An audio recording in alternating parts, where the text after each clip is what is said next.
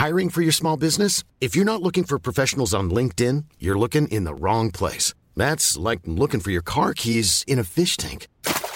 LinkedIn helps you hire professionals you can't find anywhere else, even those who aren't actively searching for a new job but might be open to the perfect role. In a given month, over 70% of LinkedIn users don't even visit other leading job sites. So start looking in the right place. With LinkedIn, you can hire professionals like a professional. Post your free job on linkedin.com slash people today. Bonsoir et bienvenue dans le podcast Culture PSG du lundi 3 juillet 2023. Nous sommes donc officiellement dans le premier podcast de la saison 2023-2024, la bascule ayant été faite samedi, le 1er juillet. Pour ceux qui n'ont pas suivi, donc Lionel Messi n'est plus un joueur du PSG, Sergio Ramos non plus. Christophe Galtier est en revanche toujours l'entraîneur du Paris Saint-Germain. Euh, ça sera d'ailleurs un des thèmes du soir, puisqu'on va faire le podcast en deux parties. Première partie, est-ce que le PSG est en retard par rapport notamment euh, à son intersaison en général, son recrutement, l'entraîneur, tout ça, tout ça? Et deuxième partie, on va commenter euh, le mercato, les dernières pistes, les dernières rumeurs, parce que bah, depuis la semaine dernière quand même, on a pratiquement, enfin, on a signé Lucas Hernandez. Donc il y a quand même beaucoup de choses, on a eu des nouveaux noms qui sont apparus, on va en parler, tout ça, tout ça. Bonsoir à tous sur le live également, ça fait très plaisir de vous retrouver, comme tous les lundis. Pour l'instant, on est trois. Peut-être que Raphaël Cosmidis nous rejoindra en cours de route, il devait manger, tout ça. la vie de l'enfant terrible du Red Star est compliquée, vous le savez. On a malgré tout les habitués qui sont là. Bonsoir Mathieu, tout va bien? Tout va très bien, salut à tous. Euh, voilà, et normalement Titi aussi est là. Bonsoir Titi. Bonsoir à tous. Alors Titi, il faut savoir, nous fait des infidélités. Il a, il a un autre podcast qu'il a lancé, donc je vous laisse aller voir sur son compte Twitter, at Titi Madness. Présente-nous rapidement euh, Why Not, son, son nom donc. Ouais, c'est un petit podcast où on va parler de, de choses qu'on aime beaucoup, hein, tout ce qui est sneakers, vêtements, mode et street culture un peu. J'ai lancé ça avec, avec deux amis, euh, Charles CHT qui doit être connu par certains certains ici et, un autre ami qui s'appelle Ton. Voilà, donc si vous voulez nous écouter, il y a tout sur mon, sur mon Twitter et j'ai balancé les liens dans l'après-midi si je dis pas de bêtises. C'est ça, et Ton est sur le live d'ailleurs, on le salue. Euh, on nous demande si c'est une référence à Westbrook. Un peu, ça, ça, peut être une référence à Westbrook aussi, on a, on a un peu pensé à lui quand on a mis ça, ouais. D'accord. Bon, donc c'est sur Spotify, sur toutes les plateformes. Exactement. Et sinon sur le at Titi Madness qui vous donnera toutes les informations. On demande qui pour toi a le plus de flow en NBA Grosse question. Euh, Shai Gildius Alexander. Voilà. qui joue dans une franchise qui, pour le coup, on n'a pas beaucoup. on n'a pas beaucoup, on est d'accord. Voilà. Allez, on va attaquer donc tout de suite le, premier thème. On nous dit on écoutera. Bah écoutez, grand plaisir. Oh non, on a déjà des subbers.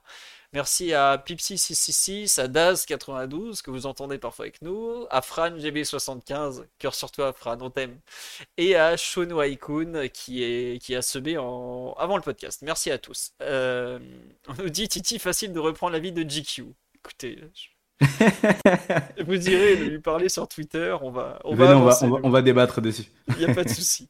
Allez, euh, donc, premier thème. Nous sommes le 3 juillet. Le PSG n'a toujours pas changé d'entraîneur officiellement, puisqu'on sait que dans les faits, bah, il y a eu la décision actée de remplacer Christophe Galtier, euh, par ailleurs convoqué par le tribunal correctionnel de Nice à la mi-décembre pour ses affaires euh, locales par Luis Enrique, par ailleurs quelque part entre Paris et Barcelone en train de faire du vélo ou autre. Euh, le Paris Saint-Germain n'a officialisé à cet instant aucune recrue. Il a officialisé deux départs, ceux de Lionel Messi et de Sergio Ramos, qui ont eu droit pour l'un un petit hommage, pour l'autre une avalanche de sifflets lors, lors, du dernier match de championnat. Euh, Mathieu, Titi, vous sur le live, est-ce que vous considérez que le PSG est aujourd'hui en retard dans son intersaison? Euh, bah Tiens Mathieu, tu as le micro vert, je te laisse un peu commencer. Euh, ton avis là-dessus Non, je dirais même que c'est plutôt l'inverse. Si tu compares par rapport à d'autres intersaisons, ce qui peut donner l'impression du retard, c'est que pour des choix qui peuvent apparaître discutables de communication, on n'a rien officialisé jusque-là mais on sait que les différents contrats sont, sont signés, peut-être sauf celui de, de Luis Enrique actuellement, et c'est d'ailleurs le premier domino qui doit permettre ensuite à, tout le reste d'être annoncé publiquement. Mais sinon, on a déjà fait signer quatre joueurs, peut-être un cinquième même avec euh, Lee Kangin, euh, qui a déjà passé sa visite médicale, donc on peut penser a que la signature est, toute proche. Un club autorise pas un joueur à passer sa visite médicale sans que, sans que le transfert soit plus qu'en bonne voie. Donc, 5 recrues dès le, dès le 1er juillet, dès le début juillet, c'est c'est déjà un total assez élevé. Hein. Je me permets de rappeler l'exception Pepito Acosta, qui est venu jusqu'en France passer sa visite médicale, qui a attendu seul dans sa chambre d'hôtel et à qui on a dit à la fin Monsieur, il faut repartir. Oui, mais est-ce que c'était un problème d'accord avec, les... avec le DC United, je pense, c'était à l'époque? C'était euh, le, DC United. Ou bien c'est Tourelle qui, en coulisses, a dit euh, Vous me prenez euh, Acosta et, je pars. Un peu des deux. non, non, mais sinon, tu as raison de rappeler qu'en général, quand un joueur fait la visite médicale, c'est que il est plutôt très engagé. Et on sait que tu as pas cité euh, Sherendour aussi, ça fait 6. Mais... C'est vrai, c'est vrai, mais a priori, ce sera pas pour l'équipe première. Enfin, il... Bah, il peut pas jouer avec les jeunes. Hein. Donc, euh, ça peut pas jouer avec les jeunes, mais vu le, nombre de, joueurs étrangers qu'on a dans, dans l'équipe, etc., il risque d'avoir très peu d'espace en équipe première euh, cette année. Donc, euh, à voir. Et puis après, sur le plan de la, la temporalité du calendrier, euh, c'est vrai que la, reprise est décalée d'une semaine par rapport aux années précédentes, mais le match, premier match officiel du PSG est décalé de deux semaines par rapport aux années précédentes. Euh, L'an dernier, on avait joué le Trophée des Champions face à Nantes fin juillet, je pense que ça devait être le 31. Oui, c'est ça. Euh, et là, donc c'était un dimanche, et là, la reprise cette année, ça sera le 13, quelque chose comme ça. C'est pas encore défini si ce sera le vendredi, le samedi, le dimanche. Alors, mais je peux vous faire un point, un point calendrier. Ça sera, à mon sens, soit le vendredi 11 en ouverture du championnat, je pense pas que ça sera le samedi 12 au soir parce que l'OM joue les tours préliminaires de Ligue des Champions et donc il peut jouer que le samedi soir, en théorie. Donc la Ligue, euh, enfin Canal aura le match du samedi soir avec l'OM. Et le PSG peut aussi jouer donc le dimanche soir sur Amazon, euh, comme c'est régulièrement le cas. Donc à mon sens, ça sera soit le vendredi pour lancer le championnat, on fait jouer le champion, donc c'est le 11, soit le dimanche soir le 13 si ça n'avait pas été la première journée, j'aurais été sûr que c'était le dimanche soir. Je ne serais pas surpris que ce soit donc le vendredi 11. La... C'est quoi déjà le match? On joue euh, Lorient, PSG Lorient. voilà. Lorient Parc. Donc, comme tu le dis, c'est deux semaines par rapport aux, dates habituelles de, première journée de championnat. Et de Déjà, le trophée des champions est décalé d'une semaine. Et en plus. Euh, non, il n'aura même pas lieu cet été, il me semble, le trophée je pense. Non, non, il n'aura pas lieu cet été, mais d'habitude, il est hmm. le, le, dernier ah, week-end de juillet. Hmm. Là, il était prévu le 5 août, il est décalé au moment de de la trêve, ou par là en tout cas, vers début janvier, comme il avait été au moment du Covid. Je ne sais pas si vous vous rappelez, quand on joue Marseille à Lens, 15 euh, janvier, je crois. Donc voilà, tu, tu fais bien de rappeler le calendrier. Vas-y, je te laisse continuer. Bah, du coup, ça nous ferait entre le début de la préparation et, et le premier match officiel, cinq semaines complètes. Euh, c'est plus que, que l'an dernier où on avait eu, je pense, trois, quatre semaines avant le, trophée des champions. Donc, euh, c'est pas la, la question de la, du calendrier, de la date de reprise.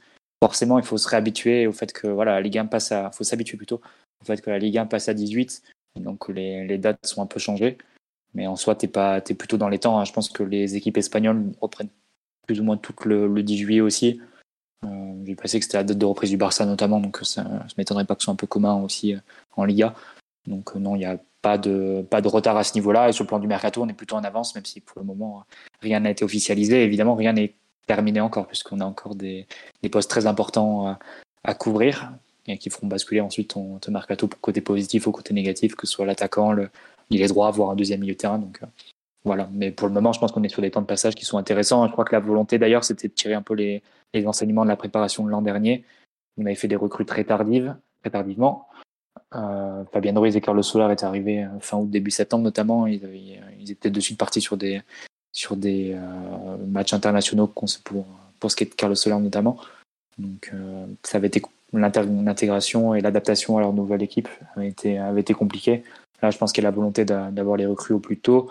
Et d'ailleurs, sur les quatre qu'on a signés euh, officiellement, euh, pas officiellement justement, mais euh, dont on peut penser qu'elles ont signé, donc soit Lucas Hernandez, Asensio, Ugarte et Skriniar, tout a priori pour être là dès le, dès le 10 juillet.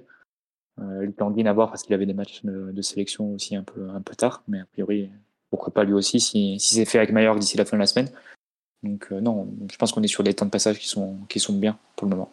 Très bien. Alors, quelques précisions. Je suis pas sûr que Skriniar soit là le 10 juillet, puisqu'il a joué avec la Slovaquie. Ses deux premiers matchs depuis euh, deux titularisations, deux fois 90 minutes.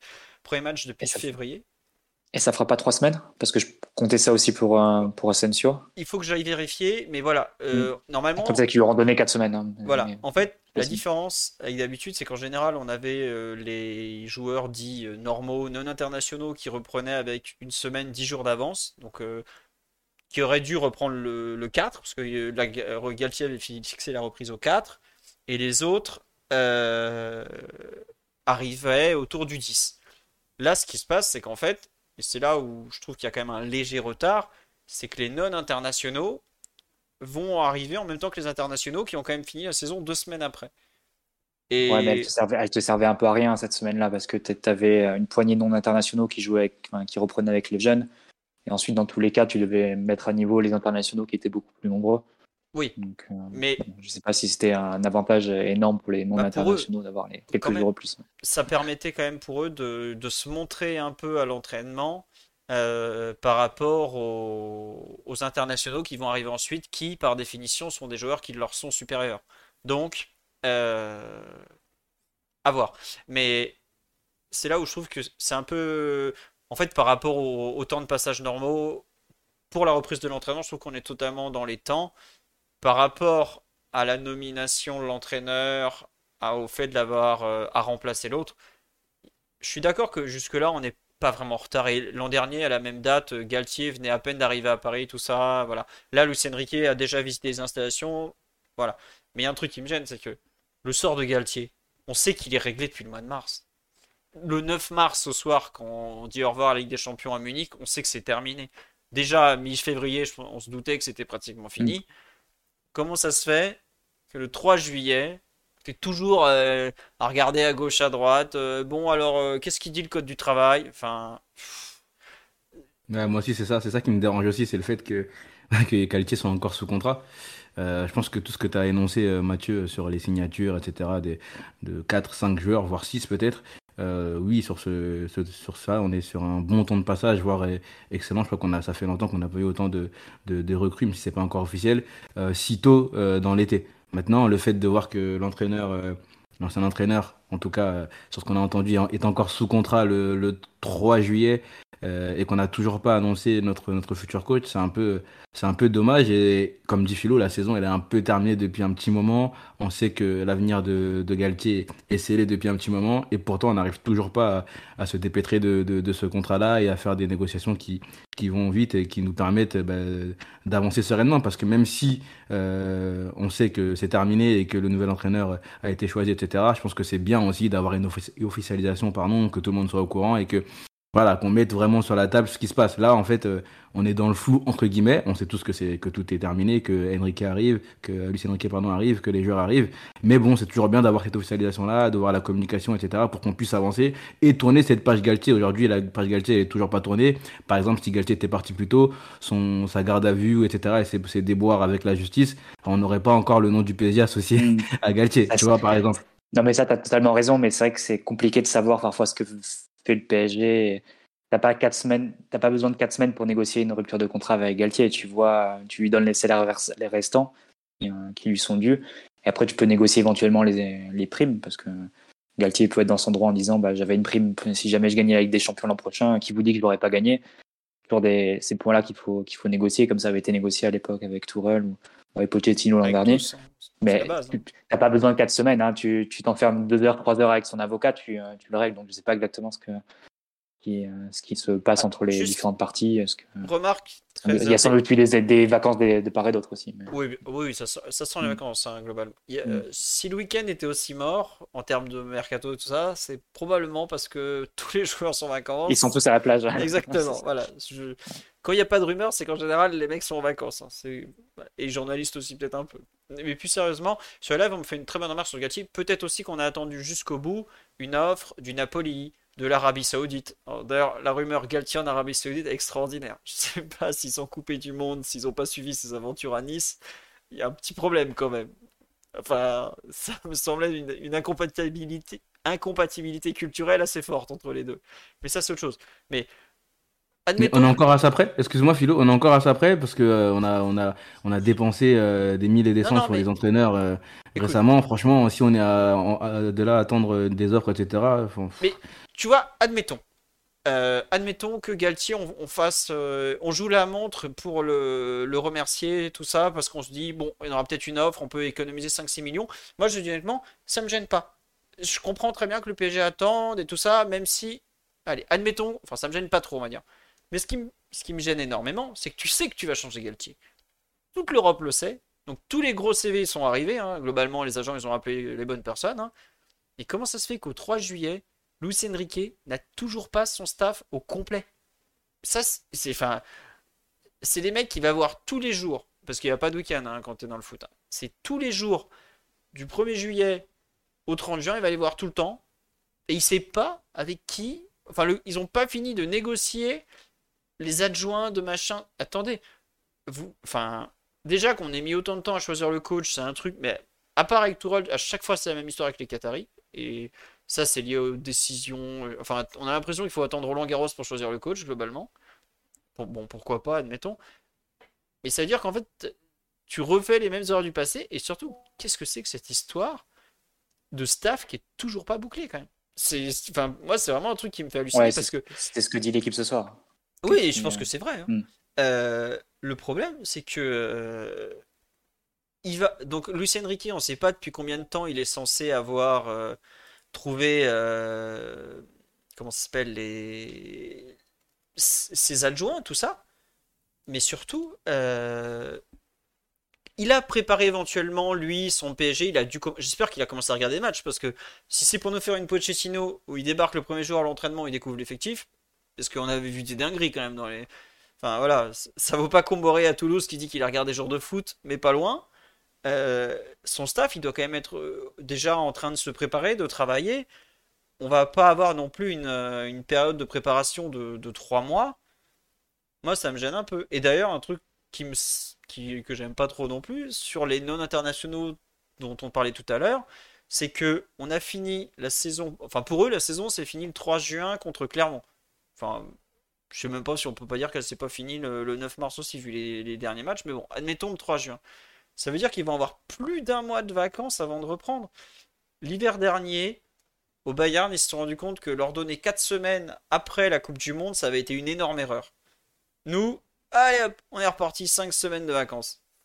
Je sais pas, je... autant l'avancée des dossiers, je... peux comprendre certains trucs, autant là, le bon, 3 juillet, euh, le staff toujours pas là, euh, je trouve que dans le staff, le staff a priori, euh, bah, le Parisien vient de sortir une info euh, sur Sacramento en disant qu'il ne devrait pas rester dans le staff, ce qui me semble totalement cohérent. On avait parlé au moment de la nomination de Luis Enrique, si vous vous rappelez, il y a deux semaines. Euh, on avait dit que voilà, par rapport à ce qui s'était passé avec l'épisode de Robert Moreno en équipe nationale d'Espagne, ça paraissait quand même difficilement envisageable que Luis Enrique accepte des, corps étrangers entre guillemets dans son staff et qu'il veuille vraiment le, le, le, faire autour d'un noyau dur de, fidèles. Donc ça, a priori, ce serait bouclé. Par contre, la question de l'entraîneur des gardiens, à voir si c'est euh, toujours dans le flou, comme semble l'indiquer l'équipe. Mais l'équipe est a priori pas au courant que Spinelli était en, fin de contrat. Donc, euh, je ne sais pas s'ils ah sont euh, à ce point... ils sont vraiment informés complètement sur, sur ce dossier. Bah, je me pose un peu la question En fait, ce qui s'est passé, à l'été 2018, Gianluigi Buffon arrive à Paris et dans ses valises, il y a Gianluca Spinelli, son entraîneur des gardiens en sélection nationale, qui arrive de Chelsea qu'il avait laissé libre. À l'été 2018, Spinelli a signé un contrat de 5 ans, donc c'était le contrat le plus long du staff. Il n'était pas connu par Tourelle avant. Tourelle avait laissé la main euh, euh, sur le choix de l'entraîneur des gardiens. C'est l'entraîneur gardiens de Comté euh, en équipe nationale et à Chelsea. C'est pour ça que Buffon le connaissait. Et il arrive d'ailleurs avec euh, Marcin Bulka dans les valises. Je ne sais pas si vous vous rappelez du Polonais, qui est mm. aujourd'hui le gardien 1 bis de, Nice. Bref. Tout, depuis des mois, il a annoncé que Spinelli va, va aller à l'Inter Milan remplacer la légende locale d'entraîneur des gardiens qui a fait 10 ans, dont le nom m'échappe. Tout est sur le site, c'était très bien raconté, un super article qu'on vous recommande d'ailleurs. Mais aujourd'hui, l'équipe dit que Spinelli va encore deux ans de contrat. Alors, il y a une, seule une solution, c'est qu'il a prolongé en cours de route Bonaiuti, l'excellent entraîneur des gardiens à l'Inter. Et l'équipe dit ouais, euh, Spinelli avait, avait encore deux ans de contrat, donc il aurait été prolongé un moment, mais c'est jamais sorti quand. Et c'est très bizarre parce que euh, l'an dernier, par exemple, il y avait doublon entre, euh, enfin, époque Pochettino, pendant 18 mois, il y avait doublon entre Spinelli et l'entraîneur des gardiens de Pochettino, dont le nom m'échappe, Mathieu, je sais pas si tu Voilà. Euh, et euh, globalement, Spinelli se retrouvait à faire les utilités alors qu'il a un super CV. On pas, il n'avait pas été licencié. Pochettino est lui parti, Tony Jiménez, voilà, de son nom complet, est parti avec tout son staff, et donc Spinelli s'est retrouvé euh, de nouveau entraîneur des gardiens principal du PSG cette saison. Mais à aucun moment il a été évoqué une prolongation, et toute la presse italienne l'annonce de façon presque certaine à l'Inter. Bah, ils doivent reprendre le 10 juillet aussi, j'imagine. Faudra vérifier qui effectivement est bien l'entraîneur des gardiens de, de l'Inter. Parce que je suis pas sûr que s'il avait deux ans de contrat, sachant que euh, Luis Enrique n'a pas d'entraîneur des gardiens spécifique, il aurait, enfin, il pas été viré comme ça. Quoi. Et puis à aucun moment son nom a été cité dans les, dans les négociations de rupture de contrat. Donc, euh, un peu très bizarre le cas de l'entraîneur des gardiens. Je sais pas Mathieu ou Titi si vous voulez rajouter quelque chose, mais ça aussi par exemple, je trouve pas ça normal qu'on soit encore à parler de l'entraîneur des gardiens, de machin, de ci, de là quoi. Bah, le, plus simple, le plus simple, c'est quand un entraîneur a, a dans son staff un entraîneur des gardiens. Là, je vois que euh, Lucho n'en avait pas, donc ça complique un peu, un peu la tâche. Mais sinon, je suis d'accord avec toi euh, dans, sur toute la ligne, hein, sur cette partie staff euh, qui n'est pas, qui n'est pas encore fait, qui n'est pas encore déterminée. Je vois que bah, l'article du Parisien t'en parlait, Mathieu, là je l'ai lu, ils, disent qu'on allait garder aussi certains préparateurs physiques, mm. si je dis pas de bêtises, et un analyse vidéo. Mais bon, c'est vrai que cette histoire de, de, staff, elle, a, elle a un peu, un peu bizarre. Euh, dommage qu'il n'ait pas déjà un entraîneur gardiens dans ses valises, parce que là, c'est un peu compliqué d'en trouver un. Je, je, me demande qui va, qui va arriver d'ailleurs. Euh, j'espère qu'on va pas aller chercher l'audition. mais euh, en tout cas, ouais, c'est vrai que On peut trouver un club, mais... Eh ouais, grave. Mais ouais, non, sinon, je suis d'accord avec Philo sur le staff qui met du temps à se, à se mettre en place. Je dis pas que c'est inquiétant, mais il y a un peu de retard quand même. Bah, après, à voir si l'équipe est au courant de tous les, les derniers développements.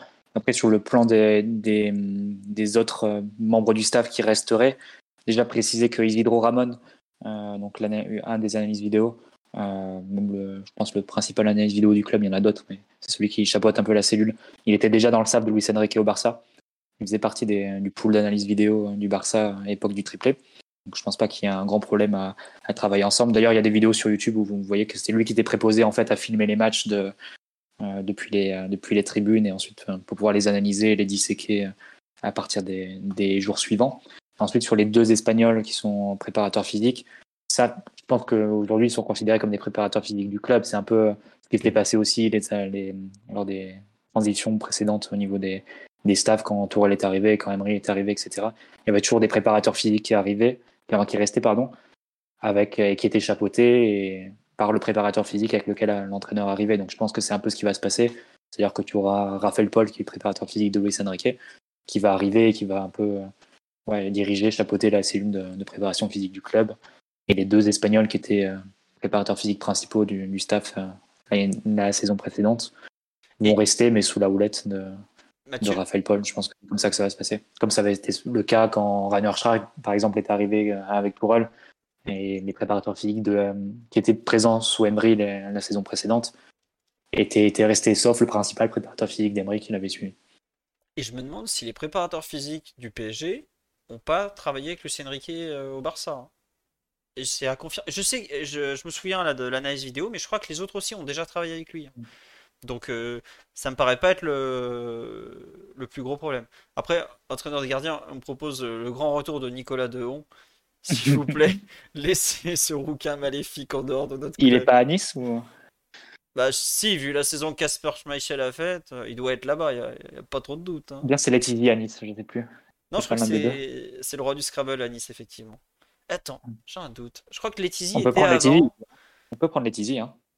Écoute Didio, la roulade, la roulade arrière, ça se fait comme ça. Prends bien tes appuis et tu fais une mine dépitée. Ça, tu sais déjà faire, il n'y a pas de souci. Euh, sur un peu la constitution du staff, l'entraîneur, tout ça, on a un peu fait le tour, je pense. Ou vous voulez rajouter quelque chose euh, Mathieu, Titi, non? C'est bon, on a fait le tour globalement. Ouais, c'est bon, on a fait le tour, je pense. Hein. Ouais. Sur le mercato, Mathieu trouve qu'on est en avance. Titi, est-ce que tu considères toi aussi qu'on est plutôt en avance? On me demande si Raphaël Paul vient le. Alors visiblement, il est prévu qu'il vienne. Après, il faudra voir la place qu'il a. J'ai du mal à imaginer Lucien Enrique venir sans Raphaël Paul, qui est un de ses, vraiment un de ses hommes de confiance. Euh, ou alors, il a vraiment fait beaucoup de concessions. Mais le fait que Sacramento finisse à la porte me laisse penser qu'il a pas fait tant de concessions que ça. Voilà. Euh, Titi, excuse-moi, je t'ai coupé. Bah, je, voulais dire, bah, je l'ai dit un peu tout à l'heure, je pense que je suis plutôt d'accord avec Mathieu. On avance, je sais pas, enfin, si on avance sur les, récents, les récents mercato, j'ai pas souvenir d'avoir boucler 4-5 arrivés dès le dès début juillet. Peut-être que je me trompe, hein, mais ou alors ça remonte à, un peu de temps. Mais oui, je pense qu'on est, qu'on est plutôt bien, qu'on est plutôt pas mal. L'argument avancé aussi par Mathieu, dont Galtier avait beaucoup parlé l'an dernier, l'arrivée des joueurs très, très tardives, c'était Ruiz Solaire par exemple, avait, un peu embêté le, staff et je pense que le club euh, s'est mis en tête de ne pas réitérer cette, expérience entre guillemets. Donc euh, c'est bien pour, euh, ces joueurs-là. Après, je pense que le mercato n'est pas terminé. Il y a encore quelques postes importants et il y aura des dossiers qui peut-être seront un peu plus longs. Euh, pour, les, pour des joueurs plus importants. Et peut-être que eux arriveront un peu, un peu tard. Donc on verra un peu comment on va avancer sur les deux prochains, deux prochains mois. Mais sur ces 4-5 premières euh, recrues, ouais, c'est quand même, euh, on est quand même sur un temps de passage qui est plutôt pas mal. Ouais, juste pour comparer avec l'année dernière, je crois qu'au même moment, ou il y a deux ans plutôt, parce que l'an dernier ça avait été un peu particulier tout ça. Je crois qu'il y a deux ans, donc l'année, on avait signé donc Donnarumma qui était en fin de contrat, on avait signé Vainaldum qui était en fin de contrat et je crois que euh, Ramos qui était aussi en fin de contrat et je crois qu'on venait Hakimi ça avait été annoncé fin fin juin par voilà, mais ça avait été officialisé euh, hmm. début juillet. Donc on avait à hmm. l'époque quatre recrues, mais la différence c'est que Donnarumma était arrivé seulement début août puisqu'il était à l'Euro. mmh. était arrivé, pareil, il avait fait l'Euro, je crois qu'il est arrivé mi-juillet ou 20 juillet. Euh, Ramos est arrivé, mais immédiatement il avait eu ses problèmes de mollet, il n'avait jamais joué. Il était parti direct à l'infirmerie. Et ensuite, on avait eu euh, Messi autour du 10 août, 8-10 août si je ne me trompe pas. Et enfin, euh, le meilleur pour la fin, Nino Mendes, était arrivé le, 31 au par là. Quoi. Voilà. Hakimi, il arrive Non, je crois qu'Hakimi arrive. Non, début juillet, je pense. juillet ou 4 juillet. Un, mm. jour comme ça, parce que justement, on s'attendait à ce qu'il soit transféré avant le 30 juin pour les histoires de. de comment ça s'appelle? De... de saison, pour faire la bascule de plus-value avant le 30 juin pour l'Inter, ça avait été un peu plus, un peu plus Et finalement, ça avait été un peu plus tard. On me dit la photo, c'est un match qu'on perd. Non, la photo où les deux tirent la tronche, là, c'est PSG Juventus où on est en train de gagner pour, pour le coup. voilà. Euh, il paraît que Ressé, il n'arrive pas début juillet. Euh, si Ressé est Asensio. Non, début août. Si, début août, Ressé, puisqu'on était revenu des États-Unis déjà, je crois. Mm. Début août, ouais, je crois que c'est ça. Mais il joue de suite face à Bastia, il est décidé. Face à Bastia, exactement. Quelle entrée. Quelle entrée, Je me souviens avoir eu des mots positifs sur ce jeune à cet instant. Je sais pas refaire le podcast de, oh PSG Bastien. ah, le jour où Lucas qui prend le bâton sur la tête là, c'est le même jour. Ça, ouais. Le folklore, le folklore corse. Mais bon, euh, voilà. Euh, non, sinon, moi je suis d'accord sur le mercato, on est même très en avance. Je trouve. Enfin, la, la, défense centrale était pour moi un des plus gros chantiers. Bon bah, c'est réglé. Enfin, Skriniar, Lucas Hernandez. Si on joue à 4 derrière, comme ça semble être finalement la tendance avec Luis Enrique, on a quand même Lucas Hernandez, Skriniar, Marquinhos, Kimpembe qui revient en novembre, Danilo, Bichiabou, Mukiele. J'en suis à 7 joueurs là déjà. Alors, euh, il y en a plusieurs, à mon, sens, Bichiabou risque de partir. Euh, Lucas Hernandez, il faudra voir quand est-ce qu'il peut vraiment euh, revenir.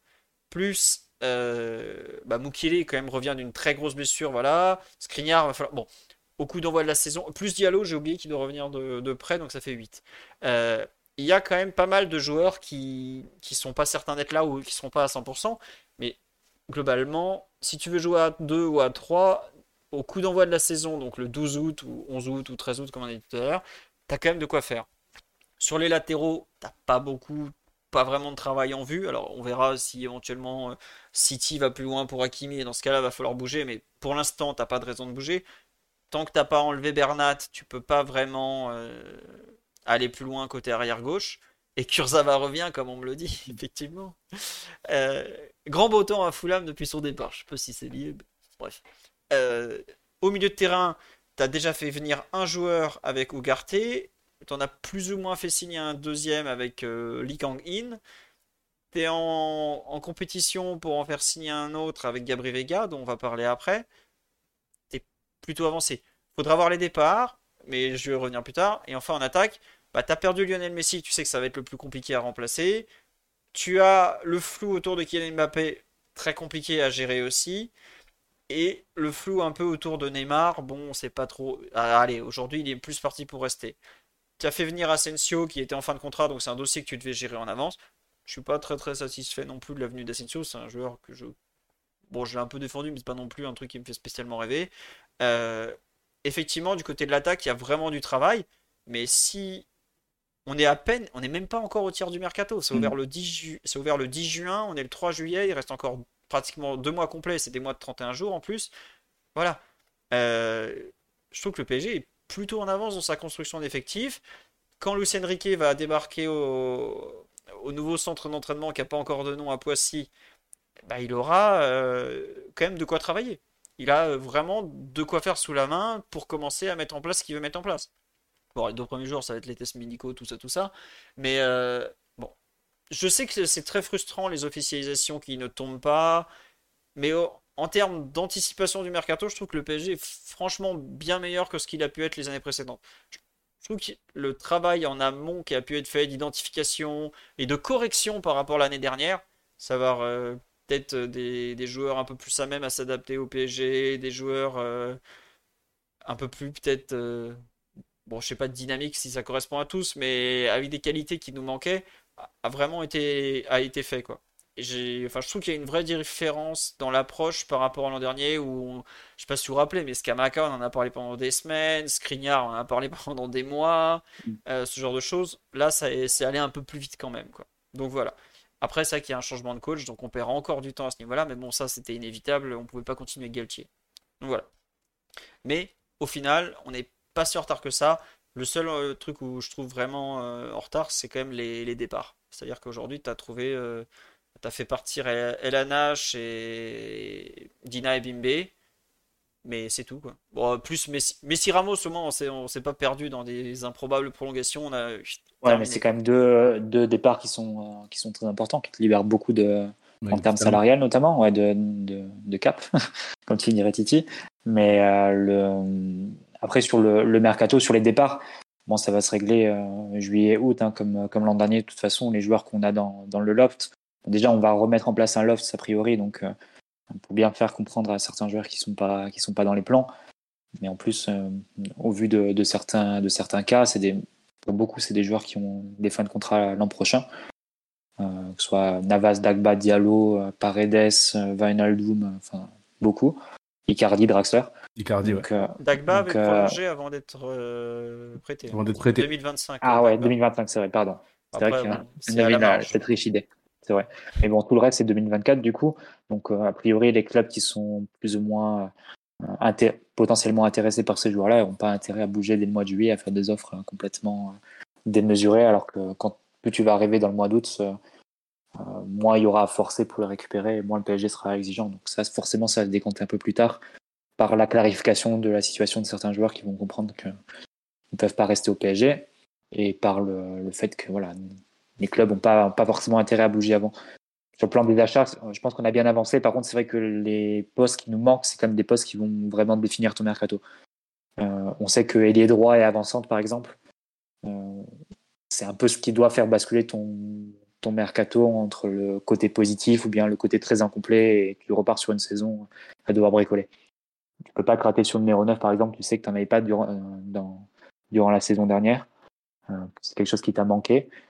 C'est que le mercato des 9 en plus c'est assez euh, difficile cette année parce qu'il y a assez peu, enfin il y a quelques joueurs qui sont disponibles, mais il y a aussi beaucoup de clubs qui sont potentiellement demandeurs puisque tu as le Bayern, tu as le Manchester. Chelsea. Potentiellement Chelsea, Chelsea s'il bouge en, plus de, Nico Jackson. éventuellement le Real Madrid s'ils se rendent compte que Rossellou, seul en point de toute la saison, ça fait pas l'affaire. C'est sûr que c'est pas assez. Non, c'est sûr. A priori, je pense qu'ils vont bouger, mais donc. Un bon joueur, attention, mais je pense qu'ils vont bouger. Et euh, mm. pour euh, aller dans ton sens aussi, j'ai vu que l'équipe avait fait un article cet après-midi, je crois, sur euh, Colomani, mm. et en disant que c'était assez compromis pour pour Osimhen parce que le, prix demandé était était exorbitant et qu'on était revenu un peu à, à la charge sur sur Colomani et que Francfort demandait d'aller 70 millions, je crois. Non, c'est clair. Bah, je pense qu'on connaissait un peu la liste du PSG. Peut-être en 1, tu avais Osimhen, en 1 bis, peut-être les deux. Après, tu as Colomani, et après, tu as des joueurs qui sont, dont on a à peine entendu parler et qui, euh, arrivent peut-être un petit peu plus loin, comme euh, Gonzalo Ramos, par exemple, ou bien euh, Jonathan David. Je pense qu'il y a eu un moment un bruit en disant oui, il est potentiellement oui. sur la shortlist. Mais bon, c'est des pistes qu'on n'a pas forcément creusées et qu'on ne creusera pas tant qu'on n'est pas sûr de l'échec des, pistes précédentes. Donc à partir du moment où Osimhen a un prix prohibitif et, Kane semble un difficile à déloger de Tottenham, 2 donne sa préférence au Bayern, 3 priori, ne serait pas forcément intéressé par venir en Ligue 1. Il va plutôt vers la piste euh, 2 ou 3, que serait Colomani. Donc, euh, ça, ça paraît logique. Et à droite, bah, on a entendu parler que de Bernardo Silva. Donc, si tu rates Bernardo Silva, tu es, un peu plus en, difficulté pour, euh, pour, pour, renforcer ce poste. Donc, à voir ce qui va se passer là. Après, il y aura peut-être d'autres postes à, renforcer, à voir bah, la piste Gabriel Vega, qui pourrait être un deuxième milieu de terrain qui, qui nous renforcerait. Et après, tu peux avoir des impondérables ou des, des départs qui sont un peu inattendus. À voir sur Hakimi, à voir peut-être sur Neymar, à voir éventuellement Mbappé aussi. Donc euh, voilà, mais le, mercato est bien parti, mais c'est vrai qu'il n'est pas encore terminé. Il y a encore des postes très importants à, boucher, notamment devant. Oui, mais enfin, c'est fou, c'est que d'un côté, je trouve tu vois, sur le, dossier du coach, on, met 1000 ans pour tout faire, et au contraire, d'autres sur les, les, joueurs, on allait très très vite. Quoi. Euh, bon, Ougarté, on a un peu galéré, mais on a réussi à le faire signer. Et c'était réglé euh, début juin presque, ou 10 juin. Je crois que le mercato était même pas ouvert, que le dossier était déjà réglé. Donc bon. C'est un peu particulier comme façon de faire. On voit que c'est pas simple. Et c'est vrai que sur le mercato, il y a une question qui va se poser, c'est les recrutés français et tout ça par rapport aux règles de la Ligue des Champions. Là aussi, un très bon article a été écrit sur le site. Euh, et ça va devenir compliqué. C'est pour ça que tout à l'heure on me dit euh, t'as pas parlé de Chirendour, mais Chirendour aujourd'hui il a, il a pas de place comme a dit Mathieu. Il, il peut pas être inscrit sur la liste UFA. Il y a euh, quelque chose comme 6 ou 7 joueurs devant lui et en plus on parle d'un prêt. Donc aujourd'hui c'est un joueur sous contrat mais, mais pas plus. sur ce premier thème, on a un peu, on a à peu près fait le tour, me semble-t-il. On va peut-être passer au mercato, tout ça. Avant de passer au mercato, merci pour les subs à Elwood13, au touriste 1221, à Okozilla, Snoopdam et à Sankara qui a offert un abonnement à quelqu'un. C'est très gentil, merci beaucoup. Euh, on nous dit qu'il faut aussi remplacer Rico. Sergio Rico qui va mieux aux dernières nouvelles, ça c'est le principal. On verra après le, le PSG ce qu'il entend faire euh, sur ce dossier. C'est vrai que c'est très particulier parce que ton gardien numéro 2 est, est quand même resté entre la vie et la mort pendant un bon moment c'est compliqué d'anticiper un remplacement euh, vu son état, mais c'est aussi nécessaire. Pour l'instant, on n'a pas du tout de, de, piste ou quoi que ce soit. Je pense que c'est un dossier qui se, qui se réglera selon l'état de Sergio Rico, même si c'est assez peu probable qu'il revienne quand même à court terme vu ce qu'il a subi, euh, en, fin de, en fin de mercato. Ça sera, je ne serais pas surpris que ce soit un prêt de gardien français, par exemple, pour les listes UEFA notamment. Le, propre transfert de Sergio Rico, c'était fait fin août, si vous vous rappelez, fin août 2019, en prêt de, de, Séville. Donc, euh, trouver un deuxième gardien qui viendrait pour rejouer, euh, peut-être, enfin, je sais même pas s'il jouerait dans la saison, parce que Donnarumma en soi peut, même jouer les coupes.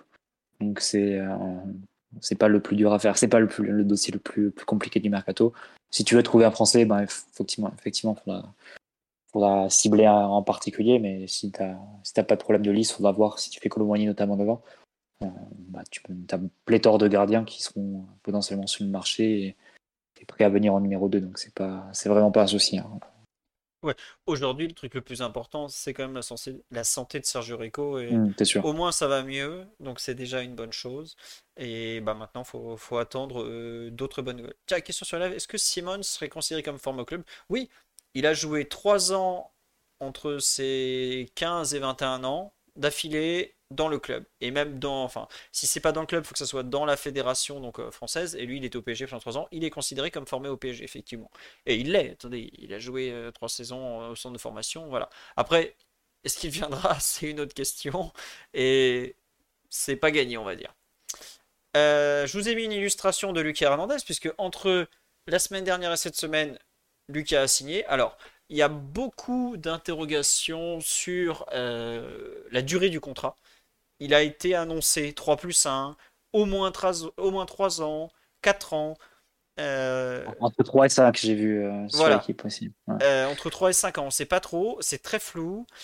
Le transfert, là aussi, les montants, grosse guerre de communication entre l'agent, le PSG et le Bayern. On va partir sur 40 plus bonus. Je pense que ce sera pas loin. Je crois que c'est l'équipe qui a sorti ce chiffre. À mon avis, c'est le plus logique. Et sachant qu'au départ, ils voulaient négocier le PSG entre 35 et 40. Moi, de ce que j'avais entendu avant que ça se fasse euh, il y a quelques temps, c'est que le PSG voulait pas mettre plus de 45 au total. Donc le PSG est dans son objectif qui avait été fixé. Je pense que c'est 40 plus bonus. Après les bonus, il bah, faudra avoir les bonus. hein. Si le bonus c'est euh, champion de France, bon, euh, voilà quoi. Ça tombe souvent. hein. Euh, quoique Wolfsburg s'était fait avoir, ils avaient mis dans le transfert de Draxler le PSG champion de France, bah pas de bol, cette année-là c'était Monaco. Donc ils ont dû attendre pour avoir le premier bonus. Mais bon, globalement, c'est le genre de bonus qui tombe souvent. quoi. Mais bon, pour revenir sur Lucas Hernandez, donc autour de 40 millions d'euros plus des bonus, contrat entre 3 et 5 ans, c'est quand même, pour moi, il y a une vraie évolution. C'est que c'est la première fois sur un transfert aussi gros, en, montant en indemnité de transfert, que le PSG ne signe pas obligatoire un bail de 5 ans pour pouvoir l'amortir dans la durée. Et je trouve que ça en dit beaucoup sur la santé financière du club à cet instant, à savoir que les, il y a eu des départs annoncés qui ont fait beaucoup de bien dans les comptes et où on anticipe un départ d'un des deux qui coûte très cher. L'amortissement, Philo, il y a une différence minime. hein. 40 divisé par 3, ça fait 13 13,3. 40 divisé par 5, ça fait 8. Donc, tu as Oui, 5 mais- millions d'écart dans, dans l'amortissement par an, c'est rien du tout. hein. Culture Bah, compta, attends, euh, compta. ah mais je suis d'accord avec toi. Mais depuis des Après, années, c'est le, le montant des indemnités de Galtier, donc ça peut être aussi. Ouais. mais regarde, l'an dernier, on, on a lissé du 5, on a mis du 5 ans pour du Solaire, pour du Ruiz, pour des montants largement inférieurs. Parce qu'on était vraiment euh, à l'agonie sur ce point-là. Donc, euh, je pense que c'est pas, c'est pas neutre. Après, c'est peut-être aussi lié à la, à l'état de santé du joueur, même si le Bayern était prêt à lui proposer 5 ans de plus, ou 4 ans de plus, ou 3 ans de plus, ils ont tout essayé. Je, je- moi, ça m'a interpellé la durée du contrat. Je sais pas. voir si- l'officialisation, avoir euh, la durée qui sera vraiment communiquée C'est par vrai. le PSG.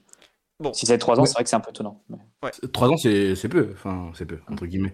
Minimum 4 ans, je m'a- je m'attendais. Euh, après, c'est bien de pas aller sur 5 ans tout le temps. Bon, moi, vous connaissez mon avis sur le joueur, donc je pense pas que ce serait une erreur, mais il, arrive, il, est- il est arrivé qu'on ait donné des, 4 ans, des contrats pardon, de 5 ans euh, à des joueurs et qui, que, ce soit, que ce soit des boulets au final et que ça nous- qu'on les, a- qu'on les ait gardés très très longtemps alors que on aurait peut-être dû les faire partir plus vite. Mais là, ce contrat de, si c'est un contrat de 4 ans, j'aurais j'aurais bien aimé. Bon, 3 ans, c'est. C'est assez étonnant. Je- les derniers contrats de 3 ans, j'ai un- je sais, je sais même pas c'est qui le dernier contrat de, de Wijnaldum 3 ans. Ouais, Wijnaldum, ouais. Bah, ok. Bon, Mais bah, après, c'est les trentenaires, etc. c'est ça, c'est les trentenaires. C'est pas du tout la- Mm. de- un joueur dans la force de l'âge Et il n'y a comme, pas de transfert. comme Lucas. Et il n'y a Mm. pas de transfert aussi. Donc c'est vrai que c'est assez, assez surprenant. Moi aussi, j'ai été surpris sur les premières infos. Euh, après, il faut, faut attendre surtout de, de voir euh, euh, les trucs au final. Est-ce que le Bayern est, est coté en bourse? Est-ce qu'ils ont une obligation de, de donner les, les montants, Non. etc. euh, On l'aura pas le montant. C'est bon après en Allemagne ils sont pas tr- ils cachent pas trop les chiffres en général, mais c'est très très dur d'avoir le, le montant. Il a qu'avec les clubs portugais ou qu'avec la Juve. Voilà. Ouais, la Juve, la Juve Mm. souvent. Bah, c'est le seul moment où la Juve est- donne le vrai chiffre parce que bon on sait que le chiffre est déjà pas totalement vrai donc euh, voilà. Non mais oui sinon euh, le, le montant on le saura jamais. Mais globalement on est content de- du transfert parce que on en a un peu parlé. Grosse recrue, on est des... Bah, c'est toi Mathieu qui disais euh, meilleur défenseur recruté depuis Thiago Silva en 2012 euh, la semaine dernière. Ça, me- ça me semble difficilement contestable pour le pedigree du joueur, pour la qualité du joueur, pour les références qu'il a en club et, et en sélection. Évidemment, s'il arrive à tenir debout et euh, à être pleinement disponible, c'est une très très grosse recrue, Lucas Hernandez. Euh, bah, maintenant, tout le monde, je pense que tout le monde connaît euh, le joueur, ne serait-ce que pour la sélection, mais on l'a vu avec le Bayern, on l'a vu avec l'Atlético.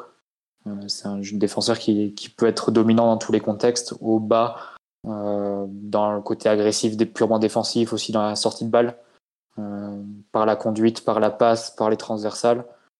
Allez, peut-être ce qui va lui manquer, c'est capacité à marquer des buts. Euh, par rapport à certains défenseurs, on sait que certains défenseurs peuvent, peuvent avoir un petit, peu, un petit plus à ce niveau-là. Mais même en latéral, il est capable d'apporter, d'apporter même par la passe décisive. Euh, même récemment, je pense en latéral gauche, enfin avant sa blessure, il a dû faire une passe décisive pour Mbappé. J'ai souvenir d'un centre un peu comme ça au cordeau, Mbappé qui, qui, coupe, euh, qui coupe au premier poteau. Donc non, c'est un joueur de très très haut niveau et bienvenue à lui.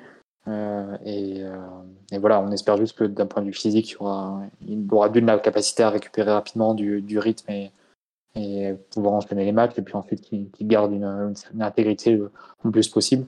Ça n'a pas été le cas lors de son passage au, Bayern, mais à choisir, je préfère avoir 30 matchs de Lucas Hernandez que 50 matchs d'un autre défenseur personnellement. Donc, euh, je suis très content de cette arrivée. Tiens, quelques questions sur le live? On me demande il est plutôt leader d'une défense ou effacé.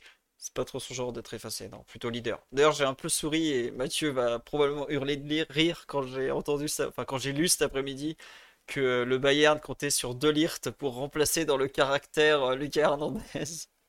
Après, Delirte, il a été. Peut-être c'est un petit peu différent parce que Delirte, il a été capitaine très jeune. Vous vous souvenez de l'équipe de l'Ajax, de... même avant Tenac, de Peter Bosch ouais. Euh, Il était capitaine à 17-18 ans, je crois, Delirte. C'est quelque chose de. On le voit, euh, la fameuse vidéo, il est en train de faire la fête au Groupama Stadium avec les les mecs de l'Ajax, alors qu'ils viennent de se qualifier, il est capitaine et ouais, il a 17 euh, ou 18 ans. Après ça, que les Pays-Bas, ils n'hésitent pas à donner des grosses responsabilités à des joueurs très très jeunes. Mais je pense que Lucas Hernandez, il est peut-être pas, il est, je sais pas si leader c'est le bon terme. il n'est pas, vocal. Le joueur qui, ouais, je pense pas que ce soit le joueur qui, qui fasse remonter sa ligne, etc., qui replace les autres. C'est plus un, leader par l'exemple, un joueur euh, bah, qui va porter, bah, comme on dit, la grinta, le, courage, l'agressivité au duel. Euh, je pense pas que ce soit le joueur qui replace les autres et qui euh, fasse monter la. Enfin, évidemment, il peut le faire, mais je pense pas qu'il ait ça euh, en lui absolument. C'est plus un. Mais par contre, c'est un vrai, un vrai soldat entre guillemets sur un terrain et un chien de la casse. Enfin, prenez l'adjectif que vous voulez. Et je pense que c'est quelque chose qui peut être contagieux aussi pour ses partenaires, parce que quand tu as un Lucas Hernandez qui est qui lâche jamais, qui est toujours au contact, qui laisse pas respirer son son adversaire direct, c'est aussi quelque chose que ressentent ses, coéquipiers et qui, qui, est nature aussi à les entraîner. Donc, euh, c'est peut-être pas leader dans le côté positionnement, etc., mais leader par l'exemple, c'est tranquillement. Ouais. je suis d'accord. Ah, pardon, vas-y, Titi, fini, fini, fini. Non, j'allais dire, bah, la semaine dernière, j'ai dit que c'est un joueur qu'on qu'on adore détester quand, euh, quand il est en face, mais quand il est dans son équipe, on, on l'adore encore plus parce qu'il a, il a un dévouement de soi et, une envie de, de, tout donner pour, pour le maillot, pour son équipe qui est, qui est, assez, qui est assez importante. Donc, euh, effectivement, c'est un joueur qui peut très très vite devenir le, le chouchou du, du public. Euh, bon, même si ça, ça a mal commencé, mais qui peut devenir le chouchou du public parce que il va toujours euh, tout donner et toujours avoir cette envie de défendre l'écusson. Donc, vraiment, c'est une, une recrue que, que l'on valide. On l'a dit depuis la semaine dernière et on le redit encore aujourd'hui. Très content de l'avoir chez nous et qu'il ait signé ces derniers jours. Quoi. Ouais. Et on me demande est-ce que Skriniar sera plus leader Probablement. Déjà, Skriniar a été capitaine quand même de l'Inter. Mm. Il était capitaine cette saison. Hein. Kantanovic était, était, euh, était remplaçant, a été passé remplaçant en cours de, en cours de route. C'est Skriniar qui a, qui a pris le relais avant de, avant de se blesser. Exactement. Et on nous dit. Non, c'est vrai que euh, Lucas Hernandez, va falloir présenter ses excuses pour le charrière pour commencer. Oui, c'était après la finale du championnat. D'ailleurs, qu'il n'avait pas joué, puisque à l'époque, euh, Flick ne l'avait pas mis dans son 11.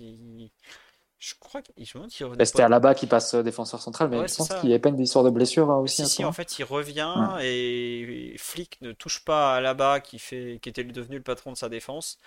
Et donc voilà. Et c'est vrai, comme je dis sur le live, il euh, y a des gens qui disent ouais, est-ce que Kimpembe, on n'a pas trop de défenseurs, tout ça euh. Le Real a 4 défenseurs centraux, et en plus, c'est exactement la même configuration que le PG. Donc, nous, on a euh, Lucas Hernandez, Skriniar, Marquinhos, Kimpembe. je simplifie. Eux, ils ont Alaba, Militao, Rudiger, et il m'en manque un. Nacho. Et Nacho. Nacho. Et oui, c'est ça. Et bah, chez eux, des fois, à la base, c'est retrouvé à dépanner côté gauche ou Nacho, et nous, ça peut être Lucas Hernandez dans ce cas-là. Voilà.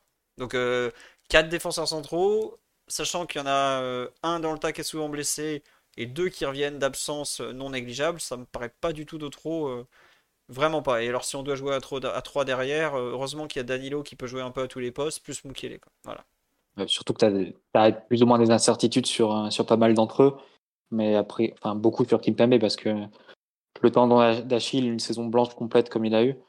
Et euh, c'est vraiment pas dans quelle, euh, disposition il va revenir. En plus, il a une énorme incertitude sur son contrat. Je sais pas si lui, à la fin, voudra, voudra envie de voir autre chose et, de partir.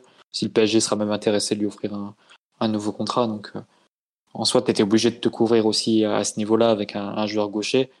Et si l'alternative c'était Abric la, la porte, je pense qu'on est, euh, sera très content avec Lucas Hernandez dur avec la porte, il a progressé. Et je me suis souvent moqué de lui, mais en tout cas, il a un peu progressé. Ah, tout à fait le, même calibre de joueur, si tu me permettras. Non, non, c'est complètement. Emric Laporte, bon, il est 2-3 crans en dessous, mais il a quand même progressé. Faut pas, faut pas lui enlever ça. Titulaire en équipe d'Espagne, s'il te plaît. C'est pas rien quand même. Mais après, on peut pas passer euh, d'une saison où tout le monde se plaignait du manque de défenseurs centraux et du fait qu'on doive euh, replacer Danilo et même le faire jouer axe gauche, ou bien de faire trop, trop souvent jouer Bichabou qui, qui a montré sur pas trop de matchs qui n'avait pas encore le, niveau de la compétition à, ce niveau-là. Et maintenant se plaindre de, de l'inverse, c'est-à-dire de pas avoir, enfin d'avoir trop de défenseurs centraux. il y aura, j'imagine qu'il y aura du temps de jeu pour, pour beaucoup. Après, bah, chacun, à chacun de prendre sa chance. Tu as aussi la possibilité d'avoir Lucas Hernandez qui couvre le côté gauche aussi, pour des, pour des scénarios de match plus, plus défensifs. Tu as la possibilité de jouer à trois derrière, hein, plutôt en cours de match ou, dès le début, même si c'est le moins probable, moins probable avec Luis Enrique. Donc non, je pense que pour une fois que tu as un secteur qui est couvert en qualité, en quantité, Surtout, on va pas s'en plaindre. Il t'offre la possibilité de ne pas faire jouer Juan Bernat, qui est quand même un truc dont tu as absolument besoin pour les matchs un peu sérieux, parce que Nuno est quand même euh, un peu fragile. Cette année été vraiment compliquée. Euh, enfin, c'est quand même important d'être en mesure d'avoir deux très bons arrière gauche parce que Juanito, il a le contrat d'un très bon arrière gauche, mais il a plus du tout le niveau. Donc, euh, effectivement, il y a peut-être des joueurs à dégraisser en défense, mais je n'irai pas dégraisser tout de suite la défense centrale, par exemple. on n'en est pas là. Titi, non, oui, une question sur la live qui est, effectivement un thème qui, à mon sens, est pas, pas négligeable non plus. Euh, on a beaucoup vu euh, le passé très marseillais de, de Lucas Hernandez est un peu ressorti ces derniers temps. Euh, une personne nous demandait est-ce que ça vous, ça vous gêne un peu qu'on signe un, un supporter marseillais Non. Bah, vas-y, Titi. Non, non, pas du tout. Et puis il est, il, a, il est Marseillais, il est supporter, mais il n'y a pas joué. Donc bon, après, euh, on peut pas non plus lui retirer d'avoir, euh, d'avoir grandi. Enfin, il est, il est de Marseille, si je dis pas de bêtises, euh, d'avoir. Il a passé 4 ans. Voilà, bah, 4 ans en plus, voilà. il, a, il a une enfance, son père y a joué, c'est ça? Donc C'est ça, il, il, est Marseillais parce que son père venait d'être transféré de Sochaux. Il avait signé à Marseille et par le et il l'a eu, et Lucas Hernandez est né euh, quand son père jouait à Marseille. Donc, euh. ouais, non, franchement, pour moi, c'est pas, c'est pas un problème. Euh, il y a eu des, des petits chambrages, etc. Bon, écoute, c'est, franchement, moi, je, je prends pas ça pour quelque chose de, très grave. On a, je vois juste qu'on est en train d'attirer un, un, très très bon défenseur s'il se remet sur, sur pied. L'un des meilleurs, comme on l'a dit ici dans, dans le podcast à maintes et maintes reprises. pour moi, c'est un, un peu un, faux procès euh, cette histoire de il est marseillais, etc., etc. Enfin, on a fait la cour à, à Zidane pendant X temps. Je pense qu'il représente un peu plus euh, Marseille que, que, Lucas Hernandez. Et en plus, quand on entend les, au niveau des interviews euh, de Lucas, quand on lui demande s'il peut signer au PSG ou quoi, bah, il dit euh, de, prime abord non, mais on ne sait pas ce qui peut se passer dans le football. Tout comme ce que Zidane avait dit euh, à maintes et maintes reprises à la télévision. Donc moi, je moi je vois pas ça comme, un, comme un gros problème. Je pense que ce serait même pas se ridiculiser, mais ce serait vraiment dommage d'aller jusqu'à le sifflet, etc. Je me rappelle que je crois que le premier match de, de, de Stambouli au Parc des Princes. il avait c'était été... son niveau, lui. Ouais, voilà. Mais lui, c'était non, mais voilà, il avait été un peu, un peu sifflé. Non, franchement, faut, faut, il faut, faut passer à autre chose, faut avancer. Enfin, le, notre entraîneur pendant toute l'année, euh, c'est un, un, ancien Marseillais, etc. Il a même célébré un but de l'OM cette année. Voilà. On il a, célébré aussi. on a eu euh, Mukiele aussi qui a eu quelques titres par le passé, mais bon, ils ont le droit d'être jeunes et d'avoir une, une, équipe dans, dans le passé. Enfin bref, si s'il ne voulait pas venir, il serait pas venu. Et il est, il est là, il a tout fait pour venir au PSG. C'est pas la première fois que son nom est, est associé au Paris Saint-Germain. Ça plusieurs années qu'on voit son nom revenir au Paris Saint-Germain. Il a montré, démontré une envie de de vouloir jouer au Paris Saint-Germain qui est assez qui est assez forte. Non, pour moi c'est pas pas un problème. Allons-y et, lorsqu'il fera ses, ses, premières très grosses prestations, je pense que tout ça sera sera oublié s'il y a quelque chose à oublier d'ailleurs. La question des, des chambrages, je pense que tout le monde connaît un peu Lucas Hernandez. On va dire que c'est c'est pas le pingouin qui glisse le plus loin et il a un peu la, capacité euh, après des, des, victoires un peu marquantes à, sortir un peu. Enfin, vous vous souvenez de, après le match France-Belgique en demi-finale, il avait un peu, notamment la célébration à l'Elysée, etc. Il est aussi un peu, un peu déraillé à, ce niveau-là. Bon, c'est comme ça, c'est Lucas Hernandez.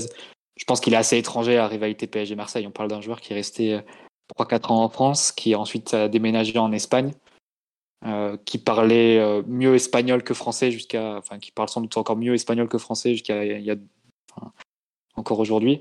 Donc c'est, je pense vraiment qu'il est très très loin de, de, de ce genre de, de questions. Et effectivement, s'il était à ce point marqué Marseille, bah, il n'aurait pas souhaité signer au PSG. Hein. Il aurait accepté de, de, prolonger au Bayern et, on n'en aurait pas entendu parler. Donc, euh, de ce point de vue, tu as, as, un joueur qui voulait vraiment venir et a priori, c'est ce qu'on cherche. Hein, et c'est ce que réclame aussi à longueur de journée le club. Les joueurs qui veulent venir, qui veulent porter le maillot, bah, là, t'en as un. Donc, euh... Après, il y a.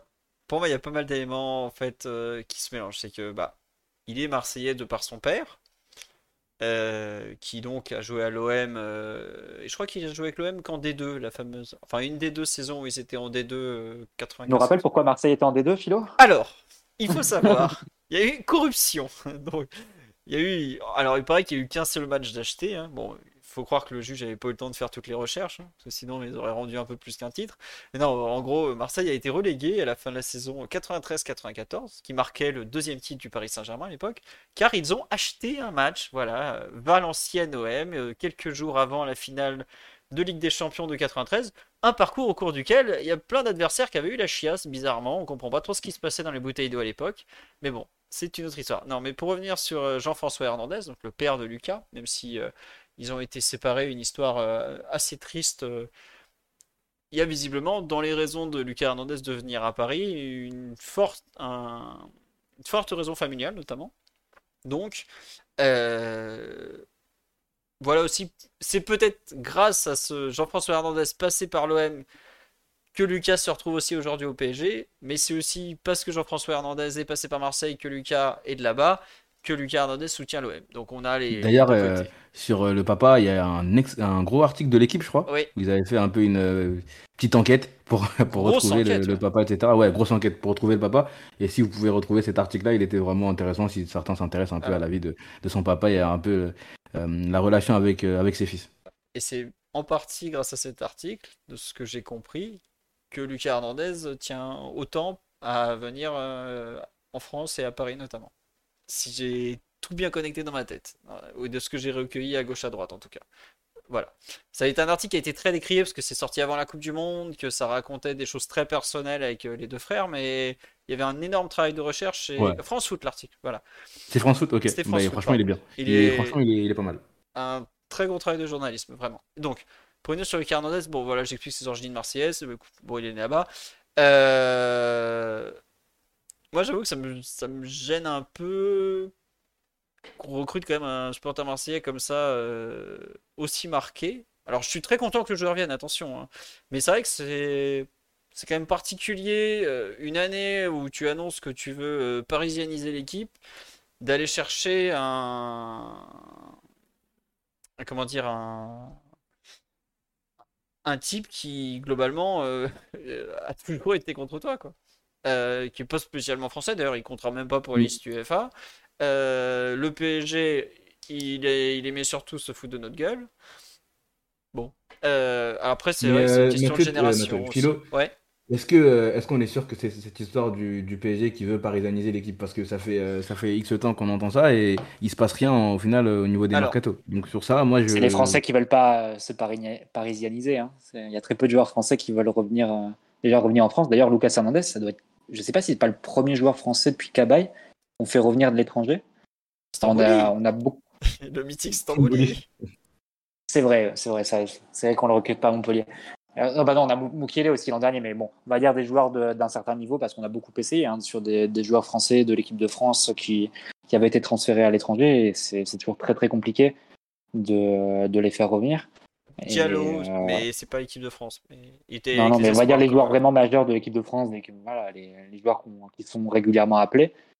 C'est en général très compliqué, et pourtant on essaye souvent. Donc à voir si on réussit aussi avec Colomboigny euh, dans quelques, quelques semaines. Mais, euh, parce qu'en général, les joueurs veulent pas revenir hein, une fois qu'ils sont, ils ont quitté la Ligue 1. Bon, en plus, Lucas Hernandez n'a jamais été en Ligue 1. Bah, ils n'ont aucun intérêt à, à revenir. C'est vu comme une régression pour, de revenir dans le championnat. Donc, euh, Non, mais c'est pour ça que je dis qu'il n'y a pas que des raisons sportives. Et c'est normal. Il joue au Bayern, on se doute bien qu'il va pas quitter le PSG, le Bayern pour le PSG pour des raisons sportives. Ça n'a aucun sens. Je, enfin, ouvrez les yeux. Ça n'a, d'un point si on prend que l'aspect sportif, quitter le Bayern pour le PSG, c'est un non-sens. Un mec qui vous dit ça, il est bête. Excusez-moi de dire les termes, c'est ça.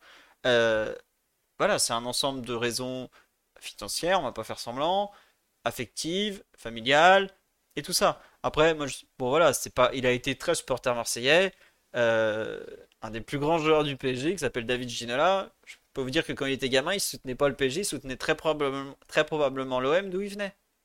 Voilà. Euh, l'auteur côté marseillais du but le plus important de leur histoire s'appelle Basile Boli. Il était supporter parisien, mais à fond étant jeune. Des joueurs qui ont supporté l'un et l'autre club qui se retrouvent dans la situation opposée, Il y en a eu énormément. Théo Hernandez, il a été formé à l'Atlético, il a signé au Real Madrid. Donc je crois que la famille n'a pas peur de, briser des réalités. Ah bah, je crois que Lucas Hernandez était même prêt à signer au Real à un moment. Hein. Il, va, il va au Bayern, mais le Real était assez chaud, assez chaud sur lui. Au passage, on va accueillir un entraîneur qui a joué c'est ce que j'allais 4 dire. Ans, 4 ans au Real, 8 ans, 8 ans au Barça. Mais c'est vrai que c'est un peu étonnant parce que selon les pays, tu peux avoir des rivalités qui sont exacerbées, mais où tu n'as aucun problème d'avoir des transferts de joueurs entre les, clubs. Enfin, les meilleurs exemples sont en Italie sans doute, ou entre l'Inter et le Milan, il y a une, énorme liste de joueurs qui sont passés par les, deux clubs, qui ont parfois même enchaîné aussi la Juve. Euh, donc euh, c'est parfois même vu comme euh, une, histoire de prestige, hein, d'avoir fait les trois grands clubs rayés du Nord, comme on dit, en Italie. Donc il n'y a pas cette. et pourtant, les, clubs se détestent. Hein, c'est sans commune mesure, je pense, entre, par rapport à la rivalité qui existe entre Paris et Marseille. Encore plus à l'heure actuelle où les, la disparité de moyens fait que forcément la rivalité s'est un peu changé de, de, forme, on va dire. Donc, euh, bon, je pense que ça dépend aussi des, des pays, hein, de la façon de voir la rivalité. C'est pas forcément, enfin, c'est pas forcément le fait qu'il y ait des joueurs qui passent d'un club à l'autre qui fait que cette rivalité ne se vit pas forcément. On va quand même, on tente quand même de faire signer Harry Kane, qui est la grande figure de Tottenham et qui était connu pour avoir été supporter d'Arsenal étant jeune. Donc euh, voilà. Et faut quand même, enfin, ce sont des professionnels. Il faut quand même bien s'en rendre compte. Euh, ils savent très bien qui les paie. Lucas Hernandez, qui plus est, c'est est un modèle d'engagement. Voilà. C'est juste bon. Effectivement, on aurait tous préféré un mec à PSG dans le sang, etc., euh, etc. Aujourd'hui, euh, aucun grand club européen ne gagne des trophées avec euh, que des mecs. il l'aura, il l'aura après, avec le temps? Ce sera beau aussi peut-être? avec le temps, bah s'il arrive à gagner des, faire gagner des choses, etc. Avec euh, des, belles performances et que cette équipe, que ce collectif arrive à, gagner des grandes choses, il l'aura sans doute avec le temps. C'est aussi une belle chose. Il y, a, pas mal d'histoires aussi dans, des clubs où des gens sont arrivés entraînant des pieds, même chez nous. Hein. ils sont repartis avec, avec un amour inconditionnel envers, envers ce maillot. Donc je pense il l'aura avec le temps, il n'y a pas de souci. Ouais, et puis après, il y a aussi des Fabrice Suarez et des Gabi Heinze, donc on, verra. Quoi. Il y a des gens qui savent dire merci, tu vois. Mais bon, c'est pas. Enfin, ça fait partie du jeu, ça fait partie du foot, on verra. Mais je pense que c'est un joueur qui saura très vite convaincre euh, le public pour le. Pour, enfin, bah, s'il est apte à jouer. T'as cité Heinze, quand Heinze jouait au PSG, c'était une idole du parc. Hein, c'était une idole totale et absolue. Il n'y avait pas et photo. et Lucas Hernandez ressemble beaucoup. Enfin, et euh, a beaucoup de traits euh, similaires par rapport à Inso aussi. Donc c'est, il a tout pour, euh, pour mettre tout le monde d'accord aussi à ce niveau-là. Voilà. On a fait un peu le tour sur Lucas Hernandez. On va attendre l'officialisation, tout ça.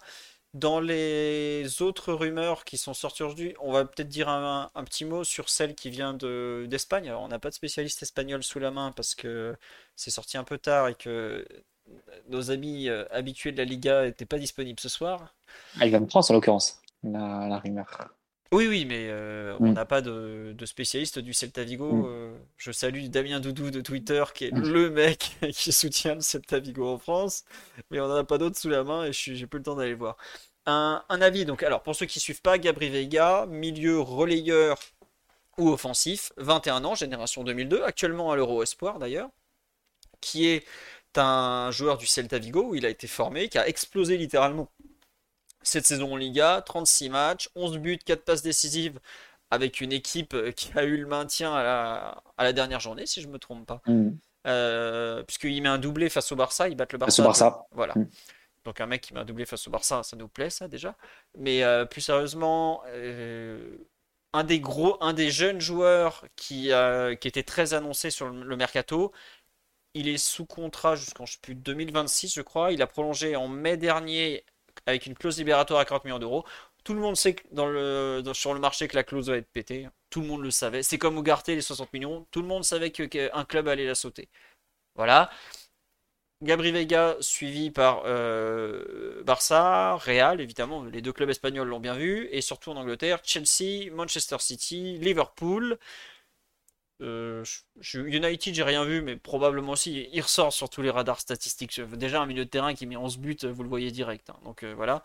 Euh, on a dit tous les gros clubs sont dessus, sauf l'Italie. Je crois que j'ai rien vu sur le Bayern, mais je pas Enfin, ça, pas, me paraît pas trop collé par rapport aux joueurs qu'ils ont, notamment. Mais bon, oui, globalement, tous les gros clubs l'ont vu, l'ont supervisé. Il est à l'Euro Espoir. Il n'est pas titulaire avec l'équipe d'Espagne, mais c'est normal. Il a intégré la sélection seulement avant la compétition. Il rentre à tous les matchs, hein, il joue en général 15-20 euh, minutes, tout ça.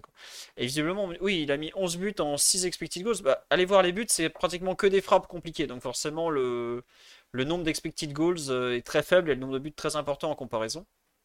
Je sais pas si c'est sa première saison en Liga, mais je sais que le premier match de sa saison, c'est pas avec l'équipe première, c'est avec la réserve en troisième division. Pour vous donner une idée de à quel point il a explosé cette saison. Donc euh, voilà. Mathieu, Titi, un, avis. Bah tiens, Mathieu, t'as le micro ouvert, je te laisse te donner un, avis. Pardon, j'ai coupé le micro. Un avis rapide sur Gabri Veiga euh, du Celta, donc. Alors, je vais pas donner un avis sur le joueur parce que je le connais très peu et n'est pas jugé sur la base des, quelques bouts de match ou du match entier que j'ai vu de, sa part. Euh, donc, mais par contre, ça m'étonne pas forcément qu'on vise un, nouveau milieu de terrain, en plus donc de, de qui est plutôt là pour jouer, euh, on va dire 6-8, et plutôt bas sur le terrain dans un registre plutôt défensif. Donc, ça m'étonne pas qu'on vise un milieu de terrain peut-être plus offensif, 8-10 pour jouer plus haut. Euh, et compléter ainsi une, refonte de, secteur de jeu. C'est un secteur très important. Si tu veux jouer à trois milieux, euh, comme pourrait vouloir le faire Luis Enrique, comme il a en tout cas fait sur ses clubs précédents, ses équipes précédentes, tu sais que tu as des, profils que, tu n'as pas. Tu n'as pas ce profil du relayeur offensif 8-10 qui peut jouer dans des zones avancées, qui peut jouer dans le dernier tiers du terrain. Donc, a priori, ça, ça collerait. Euh, sur, sur la base de, ce qu'on peut lire de ce joueur et de, des quelques vidéos qu'on a, qu'on vu passer. Euh, et effectivement, les, joueurs qu'on a dans l'effectif, sort d'une saison qui est pas positive, voire franchement négative, et deux rentrent difficilement dans, dans ce que peut vouloir Luis Enrique de, de la part de ses milieux de terrain. Donc, c'est pas étonnant qu'on se qu'on cible un deuxième joueur dans, dans ce secteur de, jeu, même si ça devra supposer ensuite des, des départs et des joueurs qui, qui seront placés dans le loft entre euh, Ruiz, Soler, Renato Sanchez et, et Paredes. Euh, si tu recrutes un deuxième leader, tu as potentiellement trois de ces quatre joueurs qui, qui, devront partir. Donc ça fait, ça fait du monde à, liquider. Et je m'en plaindrai pas. Mais euh, voilà, donc euh, pas, pas étonné par, par cette piste qui en plus a l'avantage de, de d'un côté pratique, puisque effectivement on négocie avec un, conseiller sportif qu'on connaît bien et parce que Luis Enrique évidemment connaît, connaît Gabri Vega et en mesure aussi de, de lui parler, éventuellement de le convaincre. Donc euh, voilà, on a, on a, plusieurs atouts dans ce dossier et moi je sous réserve que le joueur soit, soit de qualité et a priori c'est ce qui, ressort. Donc c'est un profil qui peut, qui peut nous aider et, qui doit participer aussi à, à, rénover un peu le milieu de terrain et repartir sur un, sur un trio l'an prochain qui, qui correspondra plus aux idées de l'entraîneur. Ah ouais. Pour finir, deux trois remarques.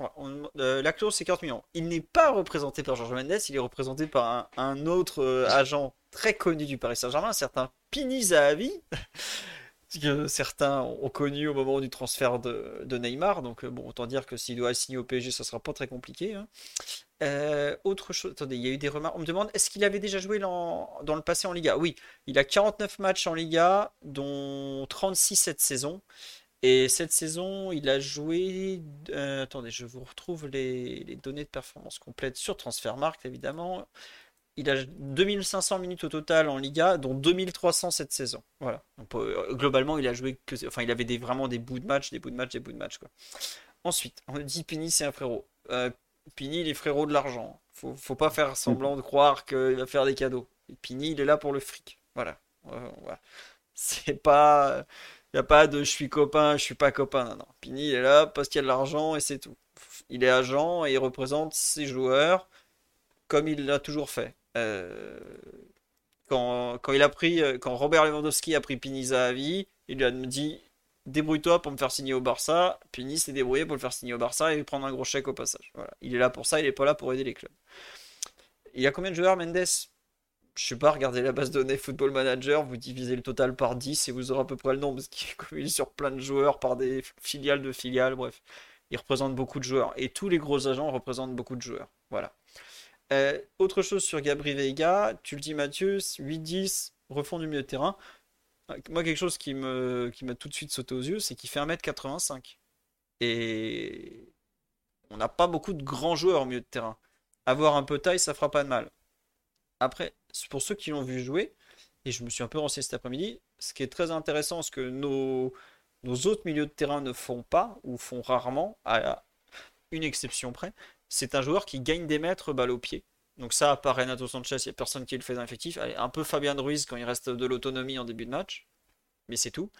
Et surtout, c'est un, je trouve que c'est un milieu de terrain qui, se déplace très bien sur tout le front de l'attaque et qui sait très bien se retrouver dans des situations où il est en mesure de conclure. Ça, je vais vous faire hurler, mais il n'y a que Carlos Soler qui sait le faire parmi les milieux de terrain. Oui, euh, Warren aussi sur les joueurs qui gagnent des mètres balle au pied. Mais Warren va pas le faire. Euh, enfin, je, ne le vois pas le faire aussi haut sur le terrain pour l'instant. Il le fera, il, a toutes les qualités, donc il le fera forcément un jour.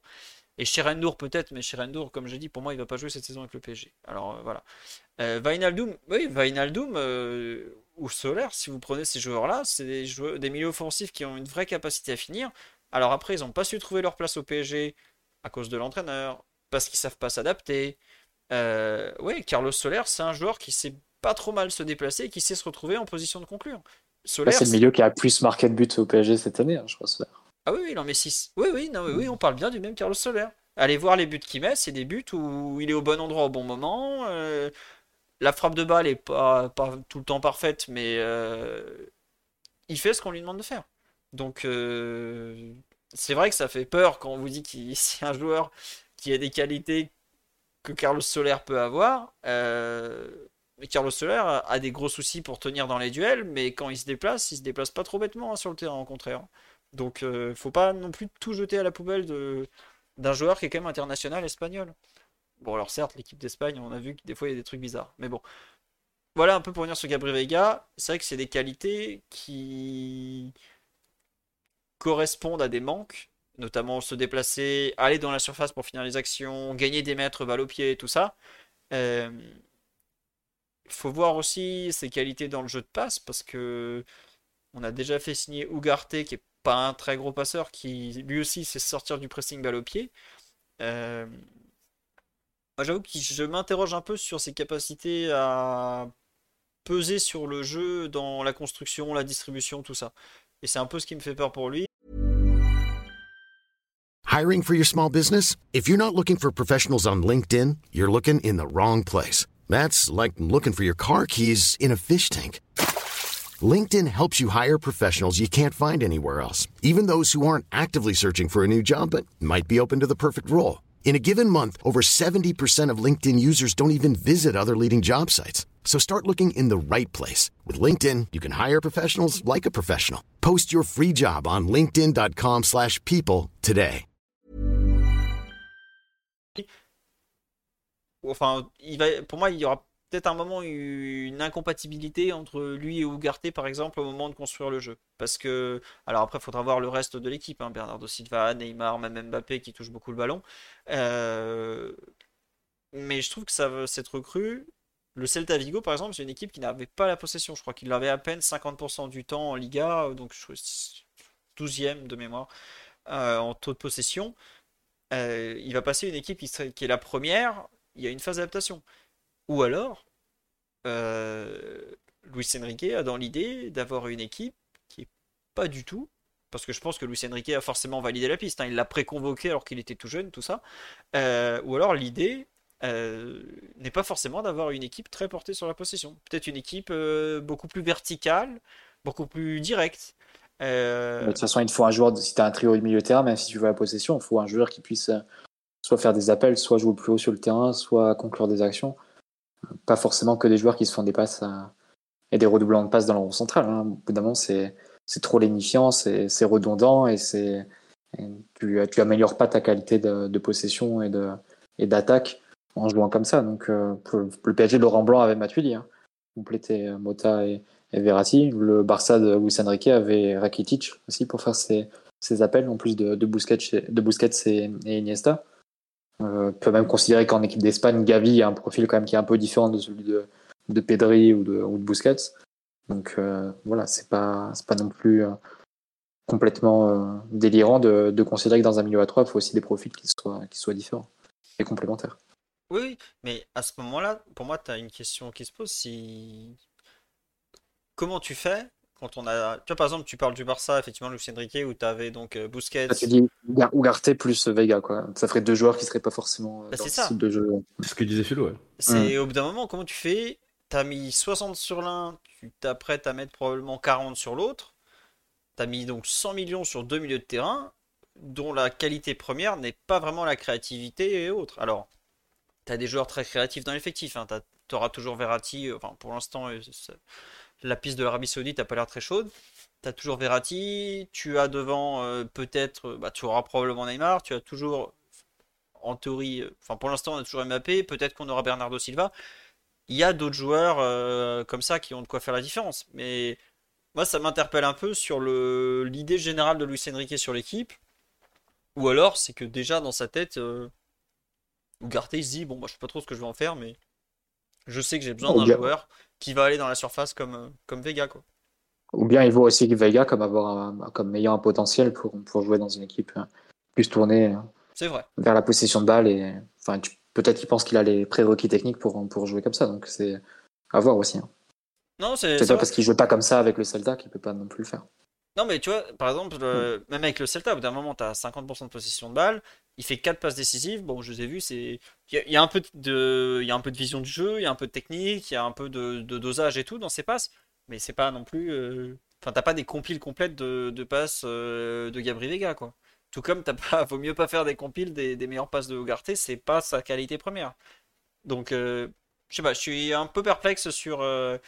non pas le joueur, que je pense très bon, et surtout euh, avec une vraie vraie capacité à marquer des buts et ça ça nous manque parce que on a perdu les buts de Messi parce qu'il faut quand même le dire Messi mettait des buts de temps en temps tout du moins enfin il en a quand même, quand même mis bah, une quinzaine cette saison encore voire une petite vingtaine avec Ligue des Champions.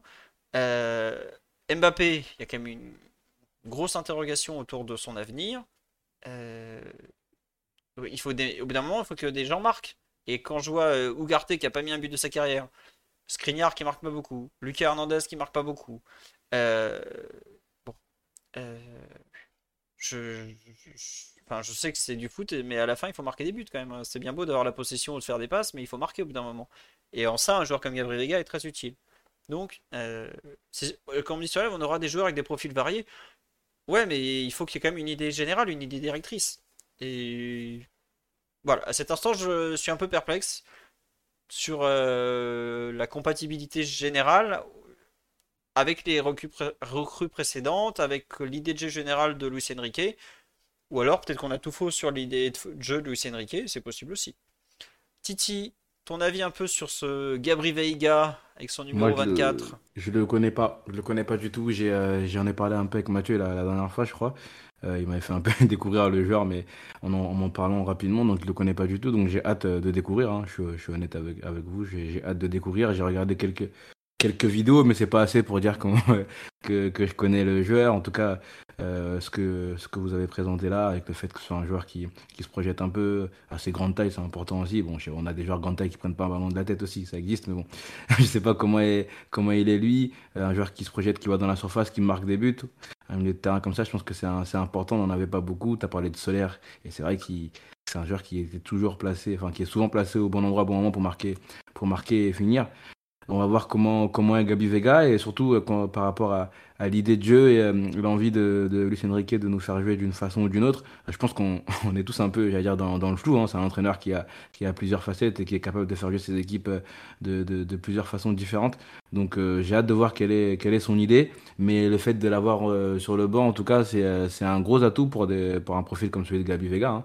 On a parlé récemment de, sa relation avec certains jeunes lors de son passage en tant que sélectionneur.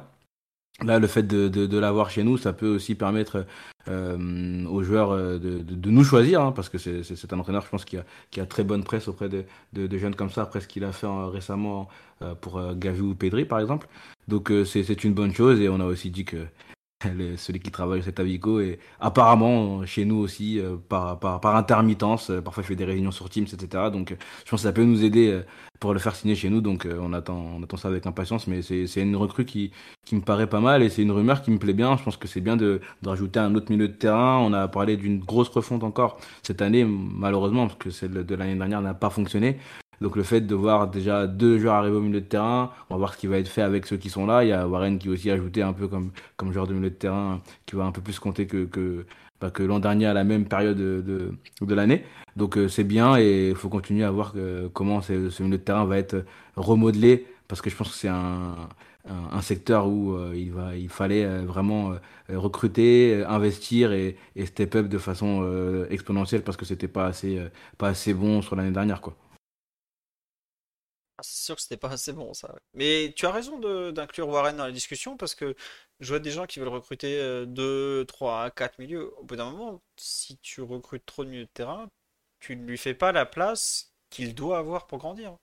Et si au début de la saison, il est euh, le quatrième milieu de terrain, peut-être à la lutte avec le cinquième, bah c'est normal. Enfin, le PSG a déjà beaucoup de joueurs sous contrat. Euh, au bout d'un moment, il, ne peut pas empiler, empiler. On a quand même 4 journées de Ligue 1, de Ligue 1 en moins. On n'a plus de Coupe de la Ligue. On n'a pas encore fait la bascule vers, le nouveau format Ligue des Champions qui rajoutera 2 ou 4 matchs de poule. Je sais plus si c'est 8 ou 10. Euh, je crois que c'est 10 puisqu'on jouera une sorte de mini championnat. Donc ça, ça, fera des matchs en plus. Mais l'an prochain, le PSG va pas jouer beaucoup. Hein. Si on fait la même saison que cette année, à savoir euh, Ligue des Champions, 8 euh, huitième de finale, Coupe de France, 3 matchs et championnat, ça nous fait plus le trophée des champions, donc ça fait 34 plus 8, 42. 45, ouais. Il y a eu des saisons avec Blanc, on a jusqu'à 60 matchs. Pour vous donner une idée de à quel point on a réduit le nombre de rencontres. Voilà. Non, mais on faisait la liste des milieux de terrain tout à l'heure, enfin cet après-midi, Philo. Si tu commences la saison avec Ugarte, Verratti, Veiga, partant du principe qui vient, Vitinha, Zahir Emery, ça t'en fait déjà 5. Et tu peux considérer ben, quand, que tu repêcheras un des, des joueurs qui a, qui a, déçu cette année entre Fabian, Soler et Renato, ben, tu as tes 6 sur 3 postes. Je pense que ça, serait, ça serait assez cohérent. Donc euh, peut-être que c'est ce qui est imaginé dans les bureaux de, de la Factory. Ou de Luis Campos à Monaco, mm. au choix. Ou à Monaco, oui, c'est sûr. Ah, et plus Monaco que la Factory. C'est euh, plus ou moins à équidistance. c'est pas faux. ah, je suis pas sûr qu'il y ait beaucoup de vols Nice-Vigo par contre. Hein, ça, ça euh, faut qu'ils me disent. Mais bon. Euh, on nous dit ça qu'il y a un sacré rafraîchissement en termes de moyenne d'âge. Oui. Et c'est une, une, question sur le live. Euh, est-ce que on croit à un projet, par exemple, où Lucho repart de zéro, machin, 2-3 ans? Moi, je crois pas à un, projet qui repart de zéro. Quand tu as signé des joueurs dans la force de l'âge comme Lucas Hernandez, comme Skriniar, que tu te bats pour garder Mbappé, tu me parles pas d'un projet qui part de zéro. Tu pars pas, tu pars d'un club qui est déjà huitième de finaliste, champion de France, qui a une expérience pas possible, une masse salariale délirante. C'est pas un projet qui part de zéro. Après, reconstruire, vouloir injecter du sang frais, repartir avec des plus jeunes joueurs, là oui.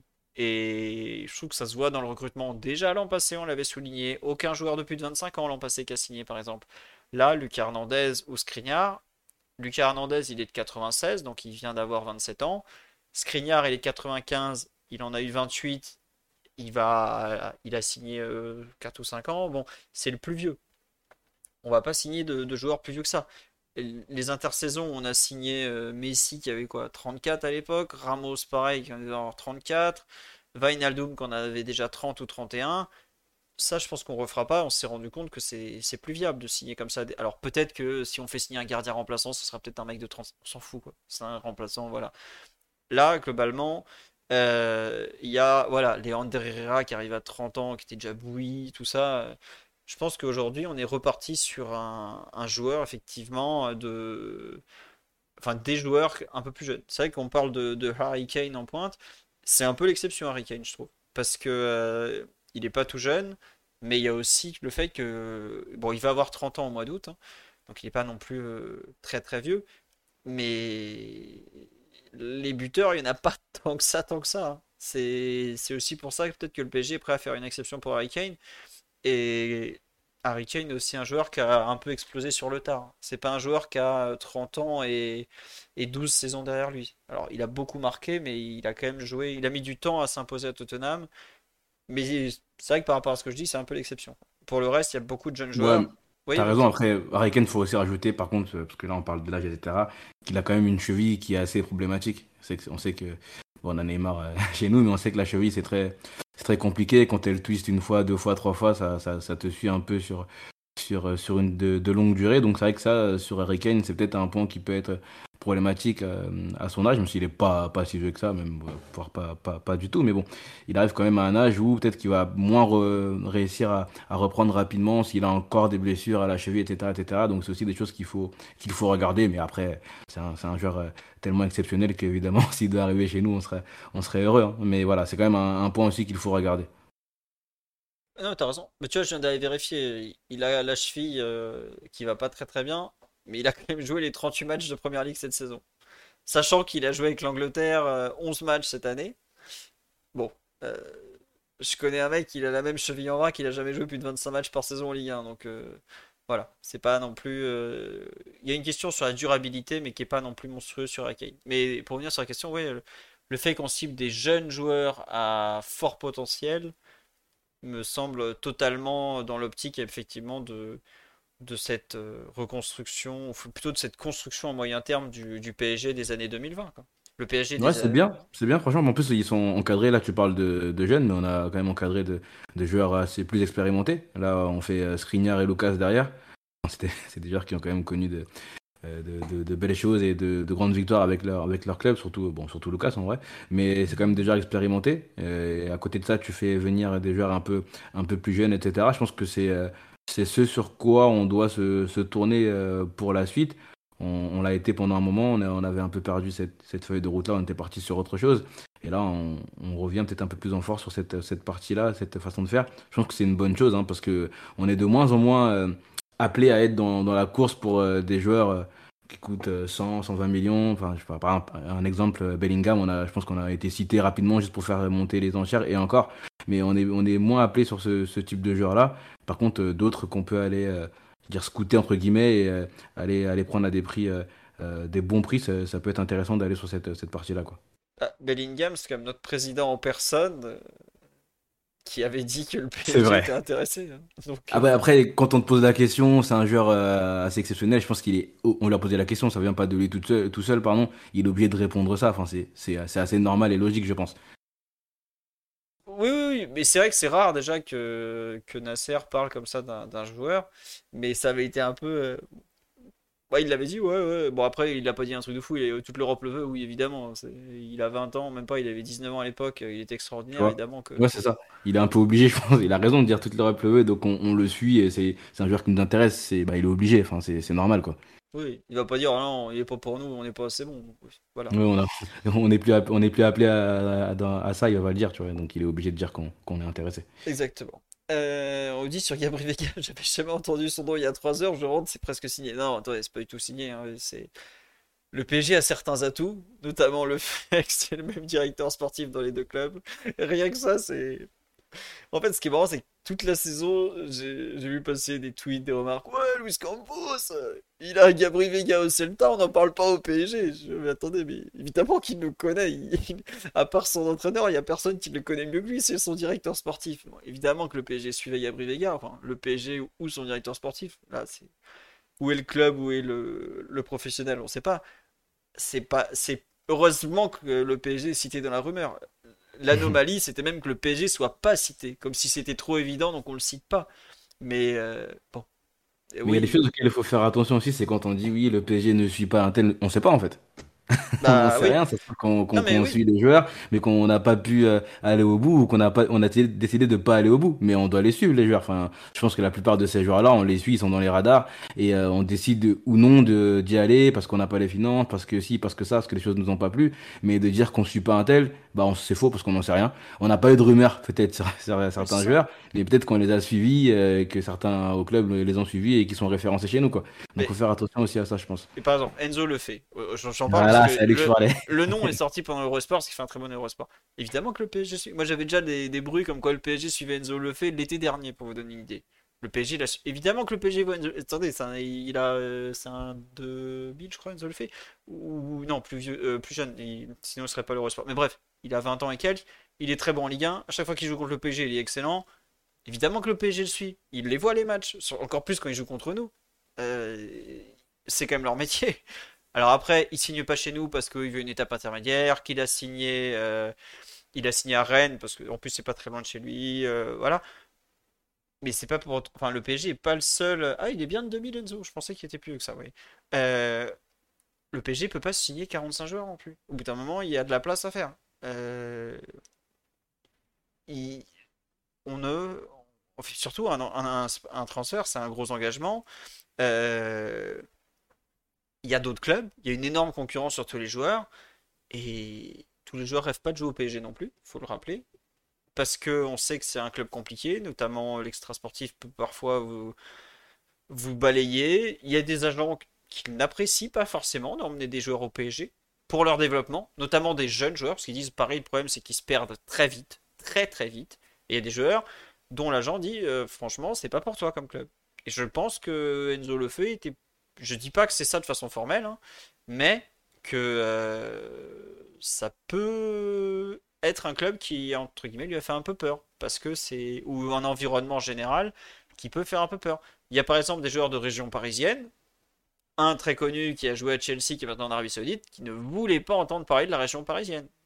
Donc, euh, c'est pas parce que le PSG aime un joueur que la réciproque est forcément vraie et que pour son intérêt personnel, le joueur euh, a besoin de venir, quoi. Enfin, a intérêt à venir, quoi.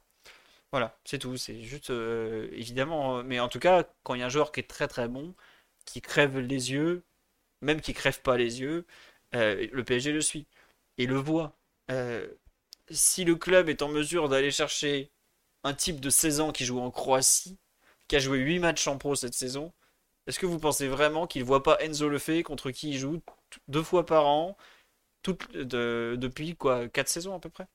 Voilà. Euh, c'est juste que après, euh, bah, il y a des options à choisir, etc. etc. Donc euh, on ne peut pas faire signer tous les joueurs. C'est juste ça. Sur ce, on me parle sur le live du dossier Colomboigny et euh, donc indirectement du dossier de l'avant-centre.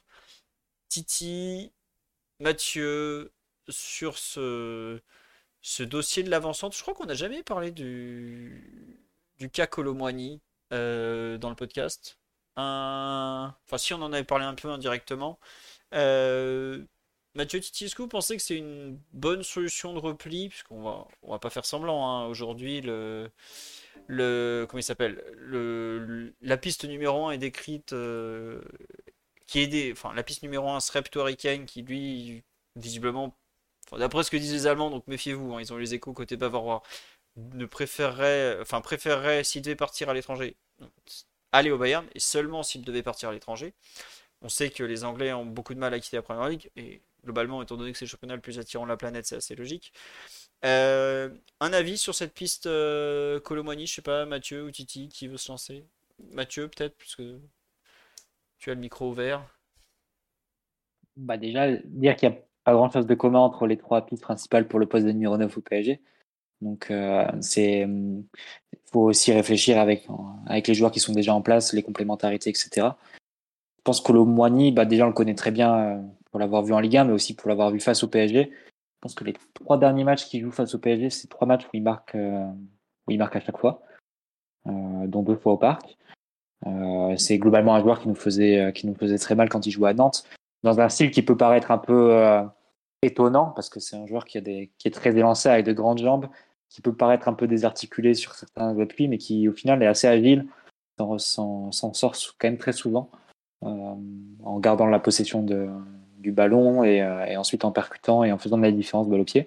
Un joueur qui peut balayer quand même beaucoup de zones dans, l'attaque, pas forcément un numéro 9 de référence, qui peut poser soit un problème, soit être un, une qualité en plus, selon, euh, selon la façon dont on voit les choses. Parce qu'il peut vraiment euh, balayer comme ça toute la largeur et partir même du côté, faire la différence sur le côté. On l'a vu aussi vu à la Coupe du Monde, hein, jouer, il rentrait souvent côté, soit en demi-finale ou en finale du mondial. Euh, je dirais que le, moins, je pense que dans, face à des équipes qui sont, qui sont repliées, notamment les contextes de Ligue 1, euh, je ne sais pas si c'est le type de joueur qui peut être assez patient pour, euh, pour bloquer les, les défenseurs centraux adverses, pour occuper les défenseurs centraux adverses, ensuite euh, jaillir si besoin dans la surface, faire les, tâches un peu à de pivot, etc. Je ne sais pas si c'est vraiment ce, type de profil-là. Par contre, si tu te projettes un peu sur des matchs de Ligue des Champions ou des matchs plus ouverts, où tu auras forcément plus de transition, où tu vas avoir plus d'espace aussi. Euh, je pense que c'est une piste très intéressante parce que c'est un joueur qui, euh, est capable d'être autosuffisant dans ces contextes-là, qui est capable vraiment de, de faire des différences avec assez peu de de, munitions avec assez peu d'aide. Euh, quand bien même son style serait un peu, un peu étonnant, un peu désarticulé. On l'avait vu notamment face à l'Argentine en, finale. Mais euh, il a cette capacité comme ça à faire des différences sur des, grands espaces, à prendre euh, le dessus sur son vis-à-vis en, en, vitesse, mais aussi sur des, des, prises de balles, sur des dribbles. Donc c'est un joueur qui peut vraiment être très intéressant sur des profils de match euh, où tu es plus en difficulté, où tu as aussi plus d'espace. Euh, donc je le verrais assez bien fonctionner hein, sur des matchs euh, comme ça en, en, Ligue des Champions. Peut-être que ce qu'on peut lui reprocher sur son début de carrière, parce que c'est un joueur qui est encore assez jeune et qu'en plus qui vient de euh, qui vient de la base, on va dire. C'est pas un joueur qui a été annoncé très très tôt et qui a eu une progression comme ça linéaire, un début à 17 ans, 18 ans en Ligue 1, etc. C'est un joueur qui vient qui vient d'un peu plus loin. Mais ce qu'on peut lui reprocher, c'est peut-être de pas être suffisamment un, un, marqueur de but, comme on dit. Euh, par contre, c'est un joueur qui s'atteigne très bien dans un collectif, je trouve. Euh, c'est un joueur qui a marqué, qui a fait beaucoup de passes décisives, qui par ses déplacements peut être très utile à, un collectif. Donc, euh, à voir. Évidemment, le fait de payer 70-80 millions d'euros sur un joueur qui était libre l'an dernier, qui t'avait sous les yeux, on ne peut pas dire que ce serait le, le coup de l'année hein, ou le business de l'année, ça c'est évident. Mais aussi, il y aurait sans doute quelques limites face à des, défenses regroupées et sur ces, ces, matchs comme ça un peu de Ligue 1. Mais par contre, sur des, des matchs de Ligue des Champions avec un peu plus d'espace et plus de transition, je pense que c'est un joueur qui peut t'apporter beaucoup de satisfaction. Donc, euh, moi, je ne serais pas défavorable à la piste Colomoni. Même si ce ne serait pas forcément la piste préférée par rapport aux Imen ou, ou même Kane. Mais euh, je ne serais pas mécontent si on finissait par euh, Randall. Après, comme tu dis, c'est un joueur très véloce. Et ça manque mmh. au PSG. Des joueurs qui vont Absolument. vite, euh, mmh. qui. Ouais, il fait mal en profondeur, il fait mal sur les côtés, il est capable, il amène de, pour le coup, on n'a pas beaucoup de, de, joueurs qui prennent le ballon, qui gagnent des mètres, qui, qui dribblent et tout. Et il... Non, ouais. il peut faire les deux. Il peut prendre la profondeur, il peut prendre le ballon et dribbler en percussion comme ça. Donc c'est euh... vous sur voyez... des matchs où tu as beaucoup de mètres à, à remonter, euh, donc sur des typiquement des, des, scénarios de transition, etc. C'est un joueur qui peut être très intéressant et en plus qui a la capacité aussi à se sacrifier. On l'a vu avec l'équipe de France qui jouait sur le côté, il, il se repliait comme ça en arrière en milieu droit d'un 4-4-2 et, et, il faisait vraiment le travail défensif pour pour d'autres. Je pense que dans un collectif, c'est un joueur qui peut vraiment très bien s'intégrer. Ah, Moi, mon seul doute, c'est vraiment euh, sur des matchs de Ligue 1 euh, où tu vas avoir 70% de possession, où tu dois développer un jeu de, de possession, si tant est que soit ça que, que veuille développer Luis Enrique. Euh, là, je pense qu'il peut être un peu plus en difficulté parce que techniquement, dans des espaces très réduits, peut-être qu'il peut, il n'a pas forcément la finesse ou bien la patience pour vraiment faire ce travail ingrat et occuper les défenseurs. Ou l'habitude. Ou l'habitude. Mais encore une fois, après en Ligue 1, il a, il a de très bonnes références aussi. Tu prends un joueur qui est Ligue 1 proven, hein, comme on dit. Donc euh, ce serait pas, ce serait pas du tout une mauvaise recrue. Moi, je serais pas mécontent du tout de, de prendre Colomani. Évidemment, il faut que le prix reste un peu contenu. Hein. Tu mets 120, 120 millions d'euros sur Colomani, tu, tu passes un peu pour, pour des idiots. Mais si c'est 70, 80, bah, écoute, les prix ont changé, le football a changé. Mais euh, ce serait pas une mauvaise recrue, je pense. Ouais, cela me dit, ouais, Kane, c'est pas le même. C'est évidemment, euh, Harry Kane. Non, a... c'est plus fort, évidemment. Ah oui, et puis il a, il a 30 ans. Colomani, il en a, euh, je crois qu'il a 24 et demi ou 25. Mm. Et comme dit Mathieu, il a débuté sur le tard. C'est un joueur très frais, Colomani encore. Je pense que c'est à seulement sa quatrième ou cinquième saison dans, dans l'élite avec Francfort. Il, il, est 5 décembre 98. Je me demande s'il n'est pas né le même jour qu'Mbappé. Tiens. Je crois, qu'il a... je crois que j'ai lu qu'il avait 15 jours d'écart avec Mbappé. Ouais, je crois qu'Mbappé, c'est le 20, autour du 20 décembre. Dites-vous que Colomani, cette saison-là qu'il a faite, c'est sa troisième saison en première division seulement. Sa troisième saison complète. C'est-à-dire que la première saison avec euh, Nantes, il, a, il, a, joué 37 euh, plus les barrages, donc euh, 39 matchs. Il a mis 10 buts. Deuxième saison, 36 matchs, 12 buts. Et là, cette saison, avec euh, l'Eintracht, donc il fait 32 matchs sur 34 et il met 15 buts. Et on me demande est-ce qu'il sait combiner Bah, en tout cas, dans son jeu de passe, il a. Euh, il sait. C'est un, un, attaquant, un attaquant pas totalement de pointe, justement, mais qui fait beaucoup de passes décisives. Qui fait ouais, il a une quinzaine cette saison, entre 15 ah, ouais, 15. Ah non, non. Il... Après, moi, je trouve que le problème qu'il a, c'est que c'est pas un avant-centre en fait. C'est un, a... mmh. un, très bon un attaquant. C'est pas un voilà, avant-centre. voilà mmh. c'est ça. Et quand j'entends mmh. que le PSG cherche un joueur capable d'aller dans la surface, de peser, euh, c'est un très bon joueur. Euh, je me demande s'il n'était pas meilleur passeur de Bundesliga cette saison, effectivement. J'ai un doute avec. Euh, je me demande si c'était pas Moussiala. Mais en... il était dans la discussion. 32 matchs, 15 buts, 12 passes décisives. Ouais, c'est vraiment pas mal. Ah, c'est très très bien. Alors, je trouve que le nombre de buts est un peu faiblard. On me dit qu'il a des stats pas ouf pour la Bundesliga. Cette saison, le meilleur buteur de Bundesliga, c'est Nkunku, il en a mis 16. Avec 16 Füllkrug, buts et en plus il a été blessé et s'il était resté, Ouais. il allait exploser le record. hein. voilà, Par contre, il a mis, il a mis 6 buts en coupe et ce qui porte son total à 24 buts sur la saison. voilà. Euh, Sur 40, euh, 46 matchs de... Ouais. avec Francfort. Et puis il a, il a aussi mis, il a mis en Ligue des Champions.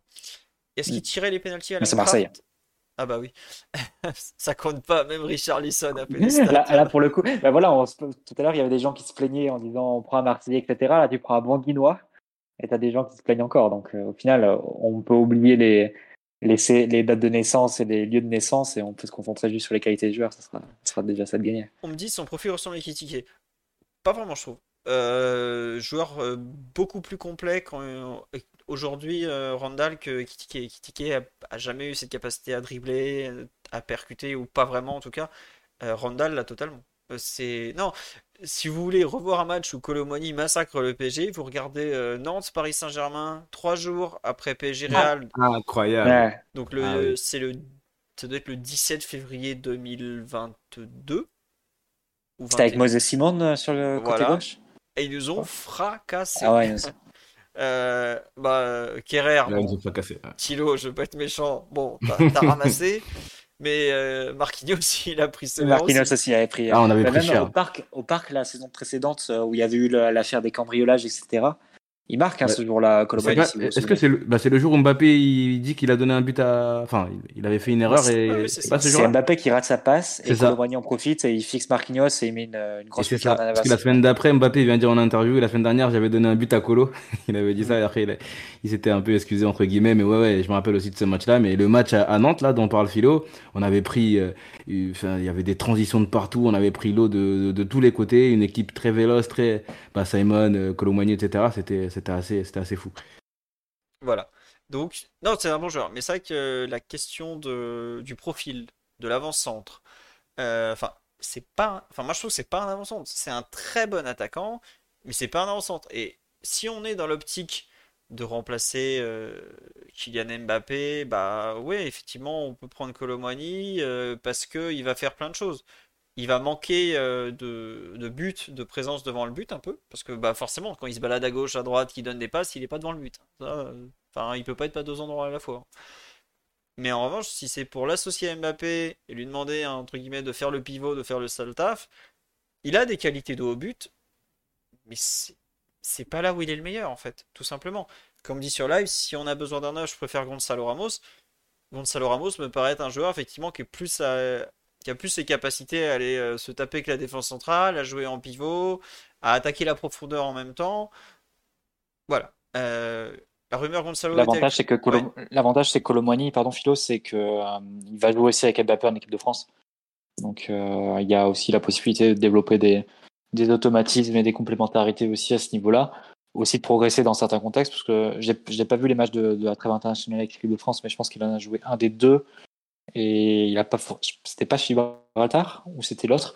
Et euh, il avait pas été forcément à son aise comme ça dans des scénarios de, de matchs où tu dois, tu dois attaquer dans des espaces très réduits, etc. Il peut jouer dos au but, mais dos au but dans des. euh, pas avec euh, quand tu joues face à un 5-3-2 par exemple de, de Ligue 1 et comme tu tout l'axe qui est bouché et, et très peu d'espace pour, pour t'exprimer, je pense que ça c'est plus compliqué pour lui. Mais il peut jouer dos au but quand il y a par contre 40 mètres ensuite de profondeur et que tu dois faire la différence sur ta première touche et sur ta prise de balle et ensuite enchaîner. Ça, je trouve qu'il est vraiment fort là-dessus. Et face à l'Argentine, il, faisait. Donc, euh, après, vraiment dans des contextes où, toute la défense euh, adverse est ramassée devant la surface et tu as très peu de. Tu une énorme densité. Là, je pense que c'est plus compliqué pour lui. Mais après, il peut aussi progresser à ce niveau. hein. Ouais, ouais, non, oui, évidemment qu'il peut progresser parce que. euh, Et je te dis, il, il- enfin, il a à peine joué. hein. Il va avoir 25 ans, mais c'est un joueur qui est, qui est arrivé vraiment sur le tard. hein. Donc, euh, faut pas, faut vraiment considérer qu'il a joué que 3 saisons en première division. Alors, après, on parle de, de Gonzalo Ramos. Euh, lui, il en a joué à peine une et il a fait une deuxième partie de saison très compliquée. Voilà. Moi, je me pose aussi, quand on me dit sur live, est-ce qu'il est Lucho compatible? Je.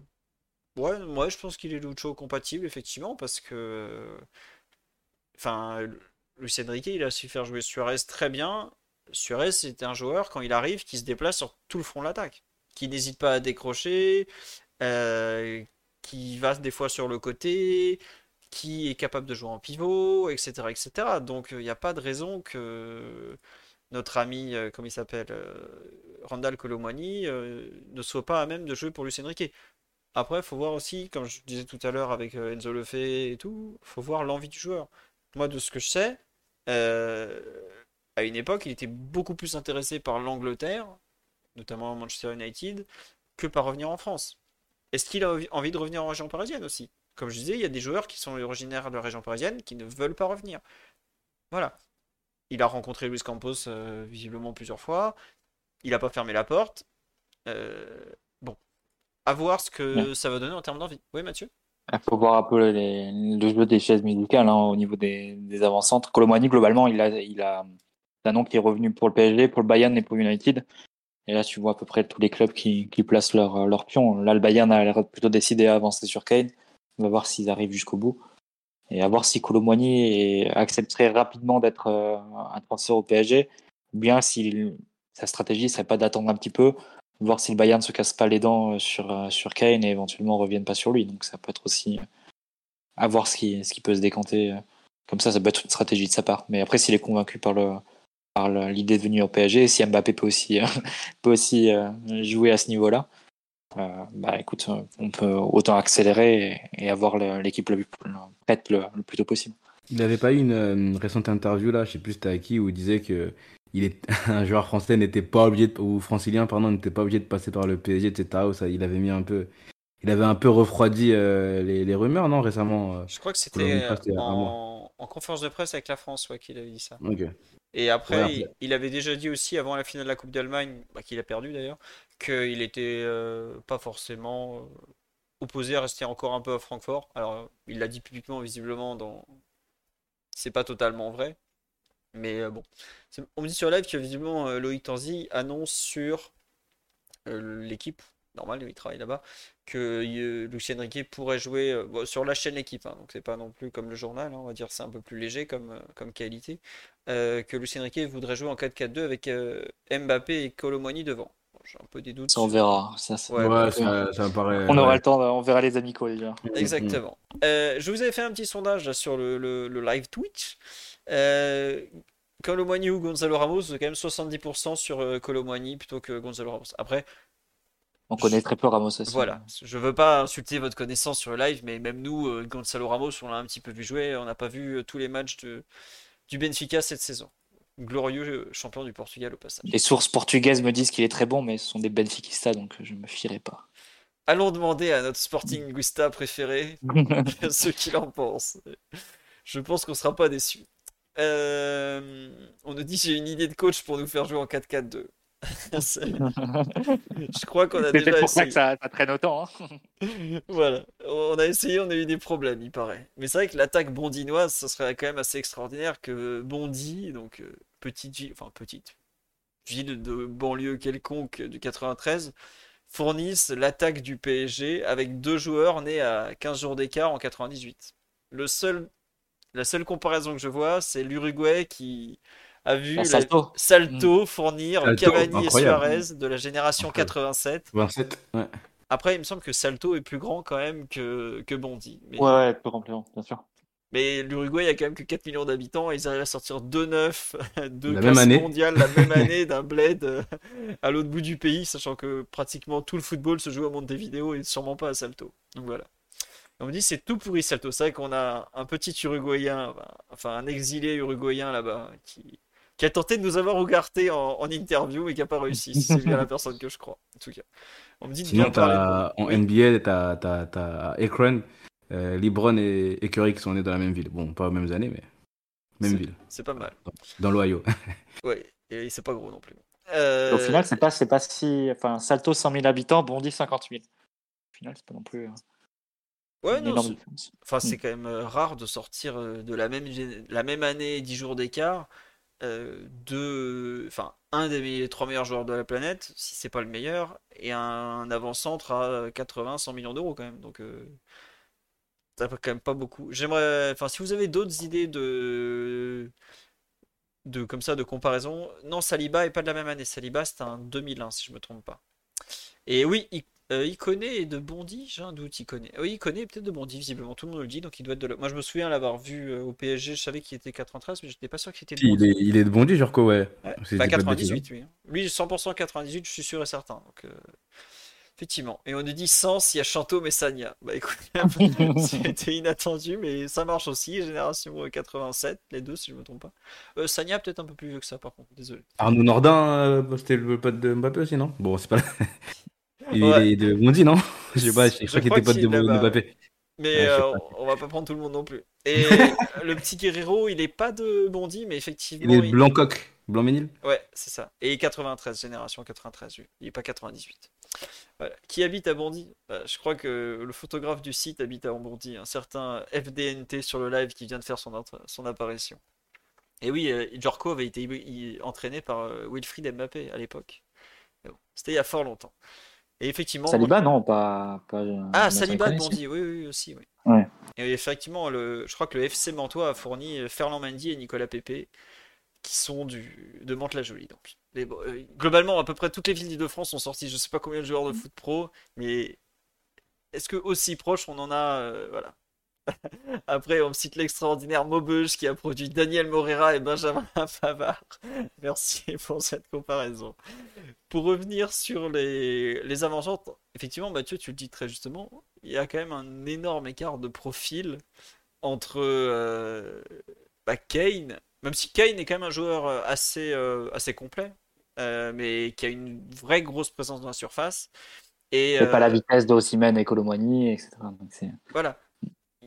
Mais après, j'ai l'impression que le PSG est plus sur un calibre de joueur. Donc, bah, Ouais. joueur international et globalement, euh, tu mets du fric et t'as un très bon joueur. C'est comme ça, c'est du foot, hein, on va pas faire semblant.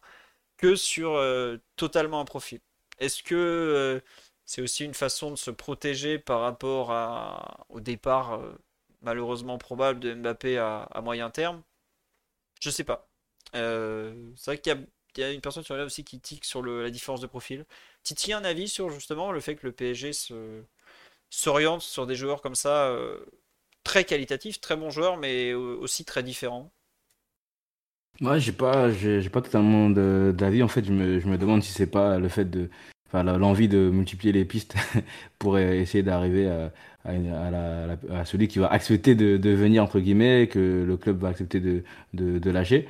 Mais effectivement, c'est des pistes qui sont super différentes. Je peux pas dire qu'il n'y a pas de ligne directrice. hein. C'est aussi euh, euh, les joueurs qui sont peut-être disponibles ou les clubs ont donné l'impression d'ouvrir la porte à un départ ou les joueurs ont donné l'impression d'ouvrir la porte à un départ. Donc c'est aussi ce qui fait qu'on qu'on est sur ces joueurs-là. Mais c'est vrai que quand tu vois euh, Kane, Colomani, Ramos, tu as quand même des, des profils euh, bien, bien, bien différents. Euh, par exemple, euh, bah, Colo, comme tu, comme tu l'as dit, c'est c'est pas vraiment un, un, un avant-centre. Quoi. Donc euh, euh, là, tu as parlé du fait de- de- de- d'anticiper le départ de, de Mbappé peut-être avec Colomani. Ouais, je sais pas, je pense que quand même l'idée c'est de faire jouer les, deux ensemble. On a vu qu'ils ont pu, qu'ils ont pu combiner ensemble par, euh, par moment, que ce soit la Coupe du Monde ou en équipe de France, etc.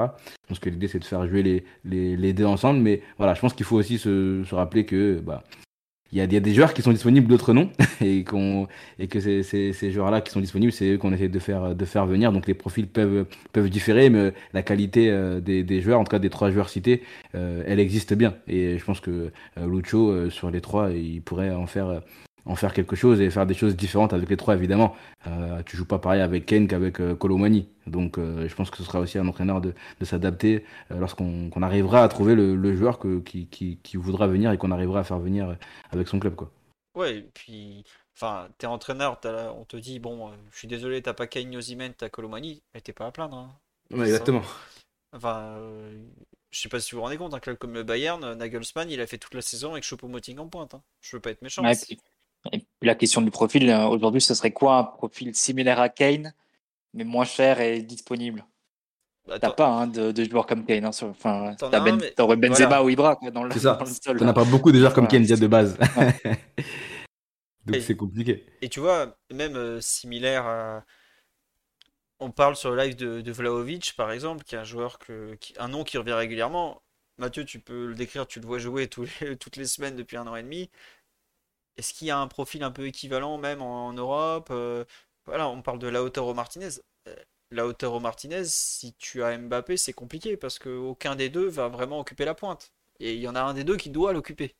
euh, il y a quand même un peu de une réflexion à avoir aussi par rapport à la, compatibilité avec Mbappé, par exemple.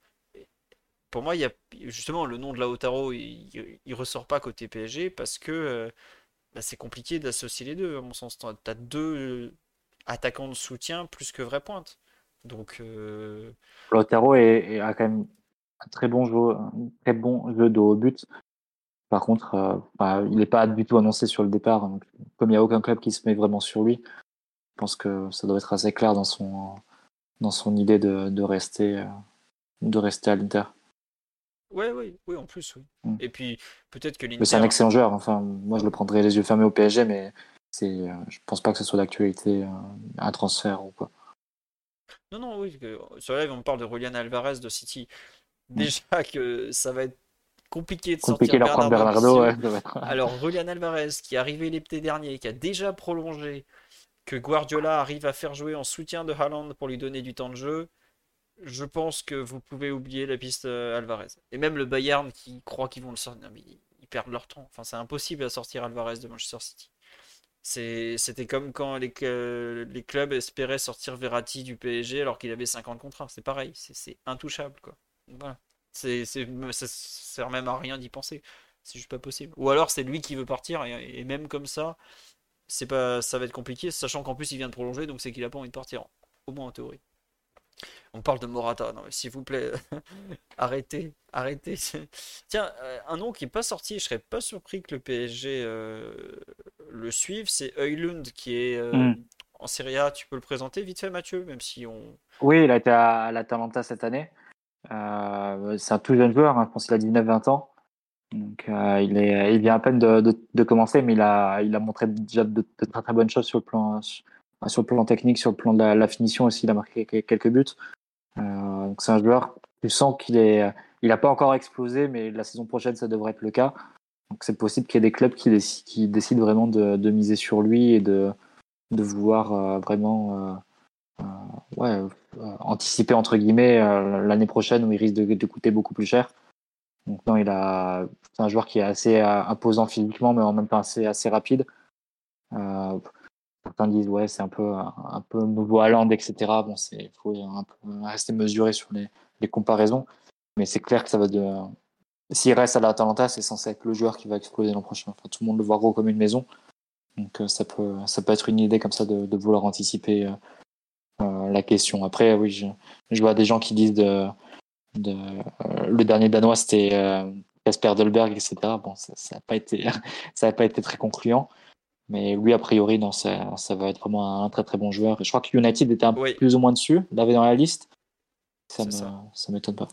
Et en fait, visiblement, il y avait euh, l'Atalanta. Bon, l'Atalanta, c'est un de ces clubs où tu mets l'argent, tu as le joueur. Mais pour euh, Højlund, là, cette année, ça serait très très cher pour un joueur qui est, qui est Mm. vraiment tout jeune et qui a même pas une saison complète comme titulaire, si je me trompe pas, parce que je crois qu'il est devenu Non, non, il a, saison, bah, il a vraiment fait cette saison-là, comme, euh, comme ouais, plus ou moins titulaire. Euh, mais euh, après, il a, il a vraiment été très bon. Et même en sélection, hein, il a, je vois 6 buts, euh, six buts en 6 matchs en sélection. Après, il a un triplé face à la Finlande, visiblement. Mais euh, voilà, donc il, a, il commence aussi à avoir quelques, quelques références à ce niveau. Ça peut être une, une idée, mais c'est c'est vrai que ce serait plus pour, euh, pour un joueur à développer. Et là, globalement, vraiment grand, hein, là, grand, imposant, gaucher, assez rapide aussi. et tu, tu veux nous parler de. On me l'a dit sur la live, euh, effectivement, Mathieu, il a pas parlé de Vlahovic finalement. Ah. Parle-nous Euh, de, de bah- Suzanne. Bah, Vlahovic, c'est vraiment un cas très particulier parce qu'à la Fiorentina, il avait, il avait impressionné beaucoup de monde. Euh, il avait fait vraiment de, de très très bonnes choses, même de haut jeu, la capacité aussi à attaquer la profondeur face à, euh, face à des adversaires qui jouent un peu plus haut et à vraiment être une menace aussi. Euh, une capacité aussi à être un peu, vraiment se débrouiller seul, à recevoir des ballons, à se retourner, à, renverser le jeu, etc. Il a été transféré euh, à, la Juve, euh, plus ou moins pour remplacer Cristiano Ronaldo. Il arrive six mois après le départ de Cristiano Ronaldo, donc c'était il y a un an et demi. Et depuis, ça a été, euh, ça a été très très compliqué pour lui. Il a absolument pas justifié ni de près ni de loin les 75-80 millions d'euros qui, ont été mis sur lui. En plus, il a eu des problèmes physiques, donc avec la fameuse, la fameuse pub Belgique, mais il a absolument pas confirmé. euh, ce qui, les, les promesses qu'il avait pu montrer à la FIO. Et c'est un joueur qui a perdu sa place plus ou moins progressivement. Et c'est Milik qui, qui était le premier choix d'Allegri en, en pointe. Hein. Même Moiskin à la fin a eu du temps de jeu. Et, et Vlaovic était, un peu mis de côté.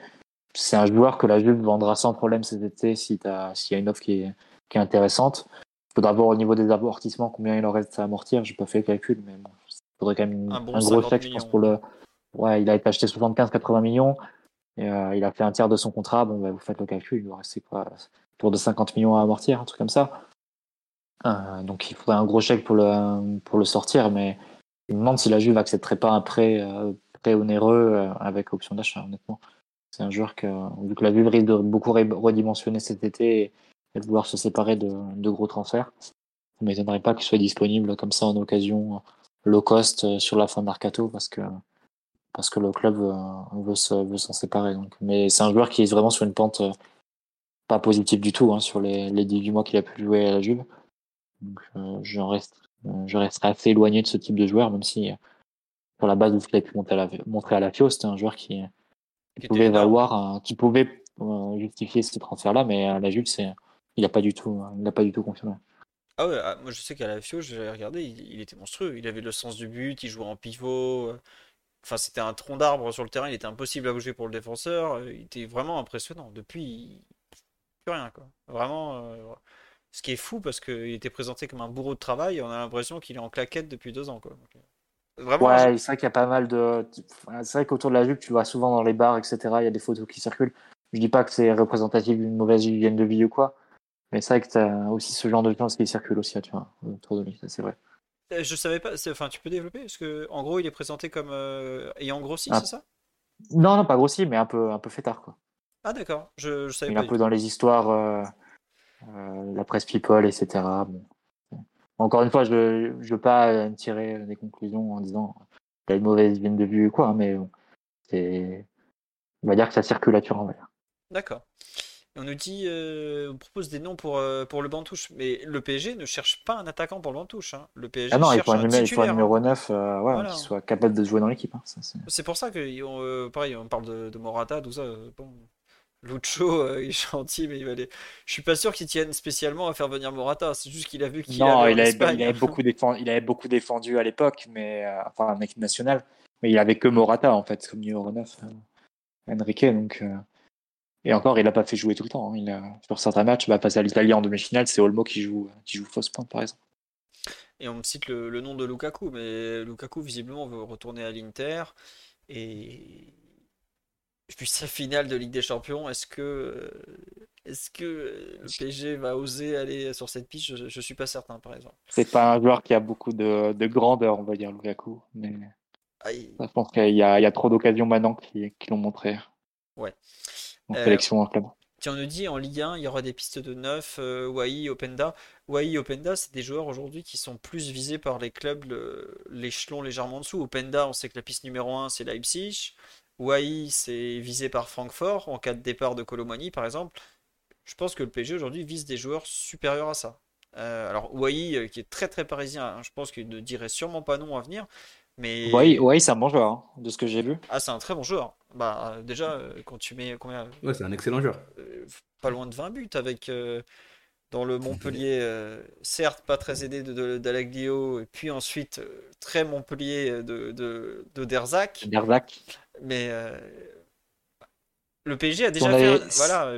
Si on avait moins de joueurs devant, enfin, c'est vrai que si on avait un peu moins recruté, euh, peut-être que tu pourrais miser sur lui comme quatrième ou cinquième choix. voilà. Euh, mais Là, on risque, ça d'être un peu bouché pour lui si tu fais en plus un gros attaquant. Donc, pas très intéressant pour lui de venir. Et puis surtout, Wai, quelque part, tu l'as déjà fait l'an dernier quand tu as fait le pari sur Ekitike. Alors, mmh. le pari n'a pas payé. Parce que bah, voilà, il s'est planté. Aujourd'hui, il est en échec et tout mais tu peux pas refaire, à mon sens, un pari à 30, 40 millions. Alors que tu en as déjà fait un à 30 millions il y a un an à peine sur un joueur qui joue au même, au même poste et qui est encore sous contrat pour un bon moment, puisque bah. Il a critiqué l'option d'achat, elle avait été validée déjà depuis un bon moment. Hein, donc euh, voilà. voilà. On dit on peut pas s'arrêter de faire des paris pour un raté. Non, mais on peut pas avoir deux paris au même poste, du même âge, sachant qu'il y en a encore un, il y en a un qui a 4 ans de Ça contrat. refroidit, ça Voilà. refroidit un peu le, le- le- le club, c'est normal. On en fera sans doute d'autres euh, dans le futur. Mais là, avec le, les derniers paris euh, Ekitike, ça, ça refroidit un peu le club. Je pense que c'est je pense que c'est assez logique. Après, peut-être que. on- je pense que Wai, euh, je sais pas si c'est un meilleur joueur euh, que, que quand Ekitike part, mais il a déjà plus de saisons. euh, euh, je vais dire plus de saisons en Ligue 1 parce que Ekitike, il avait pas fait tant de saisons que. enfin, c'était sa première finalement l'an dernier. Il était de retour de son prêt là, je sais plus. Mais voilà, il a peut-être plus de saisons et plus de matchs en Ligue 1, etc. Donc on peut dire qu'il y a peut-être moins d'incertitudes, mais il y en a toujours en fait. Je pense avec ce, ce type de, de jeunes joueurs là. Donc euh, je pense que c'est logique qu'on soit un peu plus frileux sur ce, ce genre de pari. Ouais, Le truc, c'est que Wai, il a fait la saison d'Ekidike à Reims, mais il l'a fait il y a deux ans, en fait. Parce ce que a déjà mis 10 buts face à Mont- à- avec Montpellier là, il y a deux ans. Donc, euh, à la rigueur, tu aurais pu le faire le pari euh, dès, dès cette saison-là. Il avait fait la même chose que, que Ekitike à Reims. Et là, cette saison, il a confirmé, il a mis 19. Donc, euh, ah, plus que confirmé. même. Ouais, Cette franchement. saison, c'est ouais, l'explosion cette saison, je pense. Ouais, explosion. Ouais.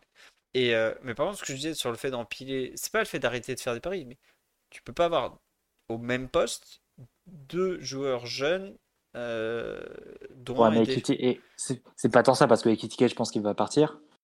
Enfin, je pense que le club va lui montrer la sortie. En prêt peut-être.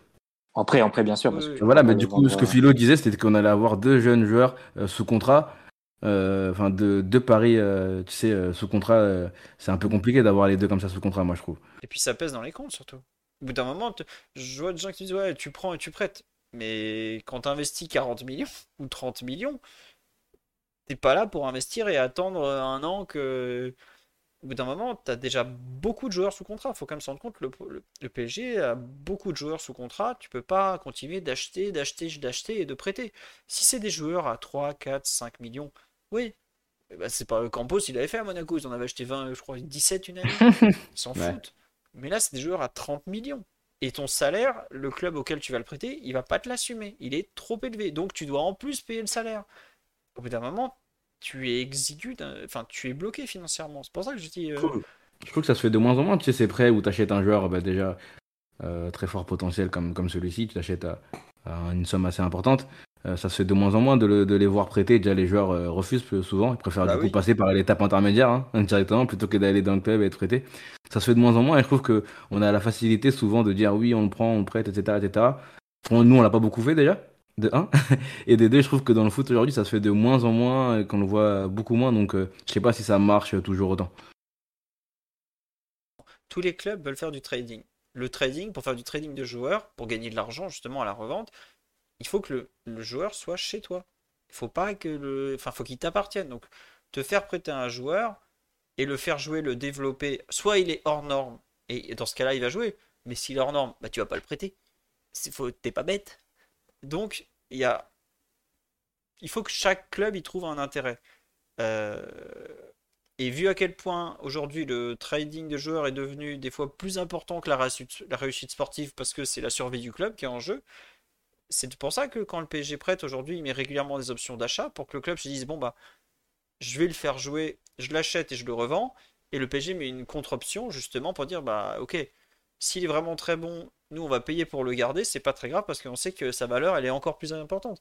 Mais aujourd'hui, prendre un mec, le prêter, machin, euh, on va le prêter à Braga par exemple. Je sais pas, on dit sur la live Braga. Mais Braga, ils ont rien à faire des. Ils, euh, QSI, Braga, c'est 20%. Et Braga, ils ont leurs joueurs à développer. Et encore, si on en- faut déjà ensuite que Ekitike accepte d'aller à Braga. Et Braga, pour payer le salaire d'Ekitike, limite, faut vendre le stade. Donc c'est pour ça, c'est super compliqué aujourd'hui de dire on va acheter prêter. Et, et en plus, il y a pas mal d'exemples ces dernières années de joueurs qui ont été prêtés, qui sont restés dans le club pendant un an, où il y a grosse décompression mentale, le mec confirme pas, au final, tu as surpayé, il n'a pas confirmé, et il arrive euh, dans sa tête, il a un peu décroché déjà. Donc euh, l'achat prêt immédiat, c'est vraiment un truc compliqué, quoi.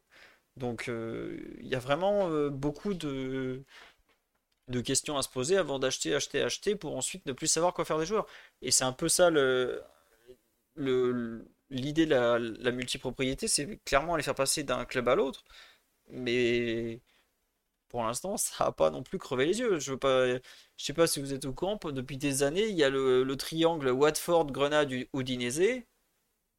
peut pas dire que ça a fait des miracles, hein, de se refiler les joueurs pour les faire grandir, tout ça, tout ça. La progression est. Enfin, c'est pas un jeu vidéo, hein, le football, ça marche pas forcément comme ça, et il y a vraiment une question de faire coller le bon joueur au bon moment et de le placer dans les bonnes dispositions aussi pour que bah, ça continue d'avancer, quoi. Euh, voilà, je trouve que c'est pas. Il y a beaucoup de joueurs qu'on aimerait avoir au PSG, on se dit ça peut le faire, ça peut le faire, mais au bout d'un moment, il n'y a pas beaucoup de place. C'est un peu ça l'idée derrière. Sur le Mercato où on en est. Tiens, ah oui, juste un petit mot. Euh, on nous dit toujours pas de présentation de Lee Kang-in dans le très sérieux podcast. Alors, le podcast n'est pas toujours très sérieux et surtout, on va attendre que ça soit confirmé parce que de toutes les recrues euh, annoncées, c'est celle dont on est le, moins certain. Euh, pareil, Arda Güler, on en parle régulièrement, le, jeune turc qui a un pied gauche extraordinaire. Mais aujourd'hui, on n'est pas certain que le PSG soit, soit le club où il va aller. On n'en pas du tout certain. Ligue en entre le Barça et Real, a priori. Hein, c'est ça. Ouais. Après, il y a visiblement Mesut Özil qui l'a appelé pour lui dire reste encore à Fenerbahce. On va voir. Il y a le papa qui est visiblement très très très gourmand aussi, bizarrement. il a bien compris que le gamin avait de l'or dans les pieds. Hein. Et on me dit que vous pouvez faire le point sur la liste UFA. Euh, attendez, je vais vous repartager si vous, voulez, si vous voulez sur le site. On a fait, on a fait un article très complet euh, sur les, listes UFA il n'y a pas longtemps. Euh, je vais vous le repartager. Voilà. je, voilà. Sur le, je vous le mets sur le live, comme ça vous l'avez. Désolé pour ceux qui écoutent en replay pour ce moment. Un petit mot sur la rumeur Barcola. Titi, tu le connais lui, c'est bon. ça va, je le, je le connais, j'ai appris à le découvrir. comme j'ai dit hier, euh, sur Twitter, moi, quand je l'ai vu jouer au début, j'étais pas emballé par ses entrées, etc. Mais force est de constater, pardon, que il a vraiment, euh, bah, il a vraiment quelque chose. Hein. Il a bien progressé.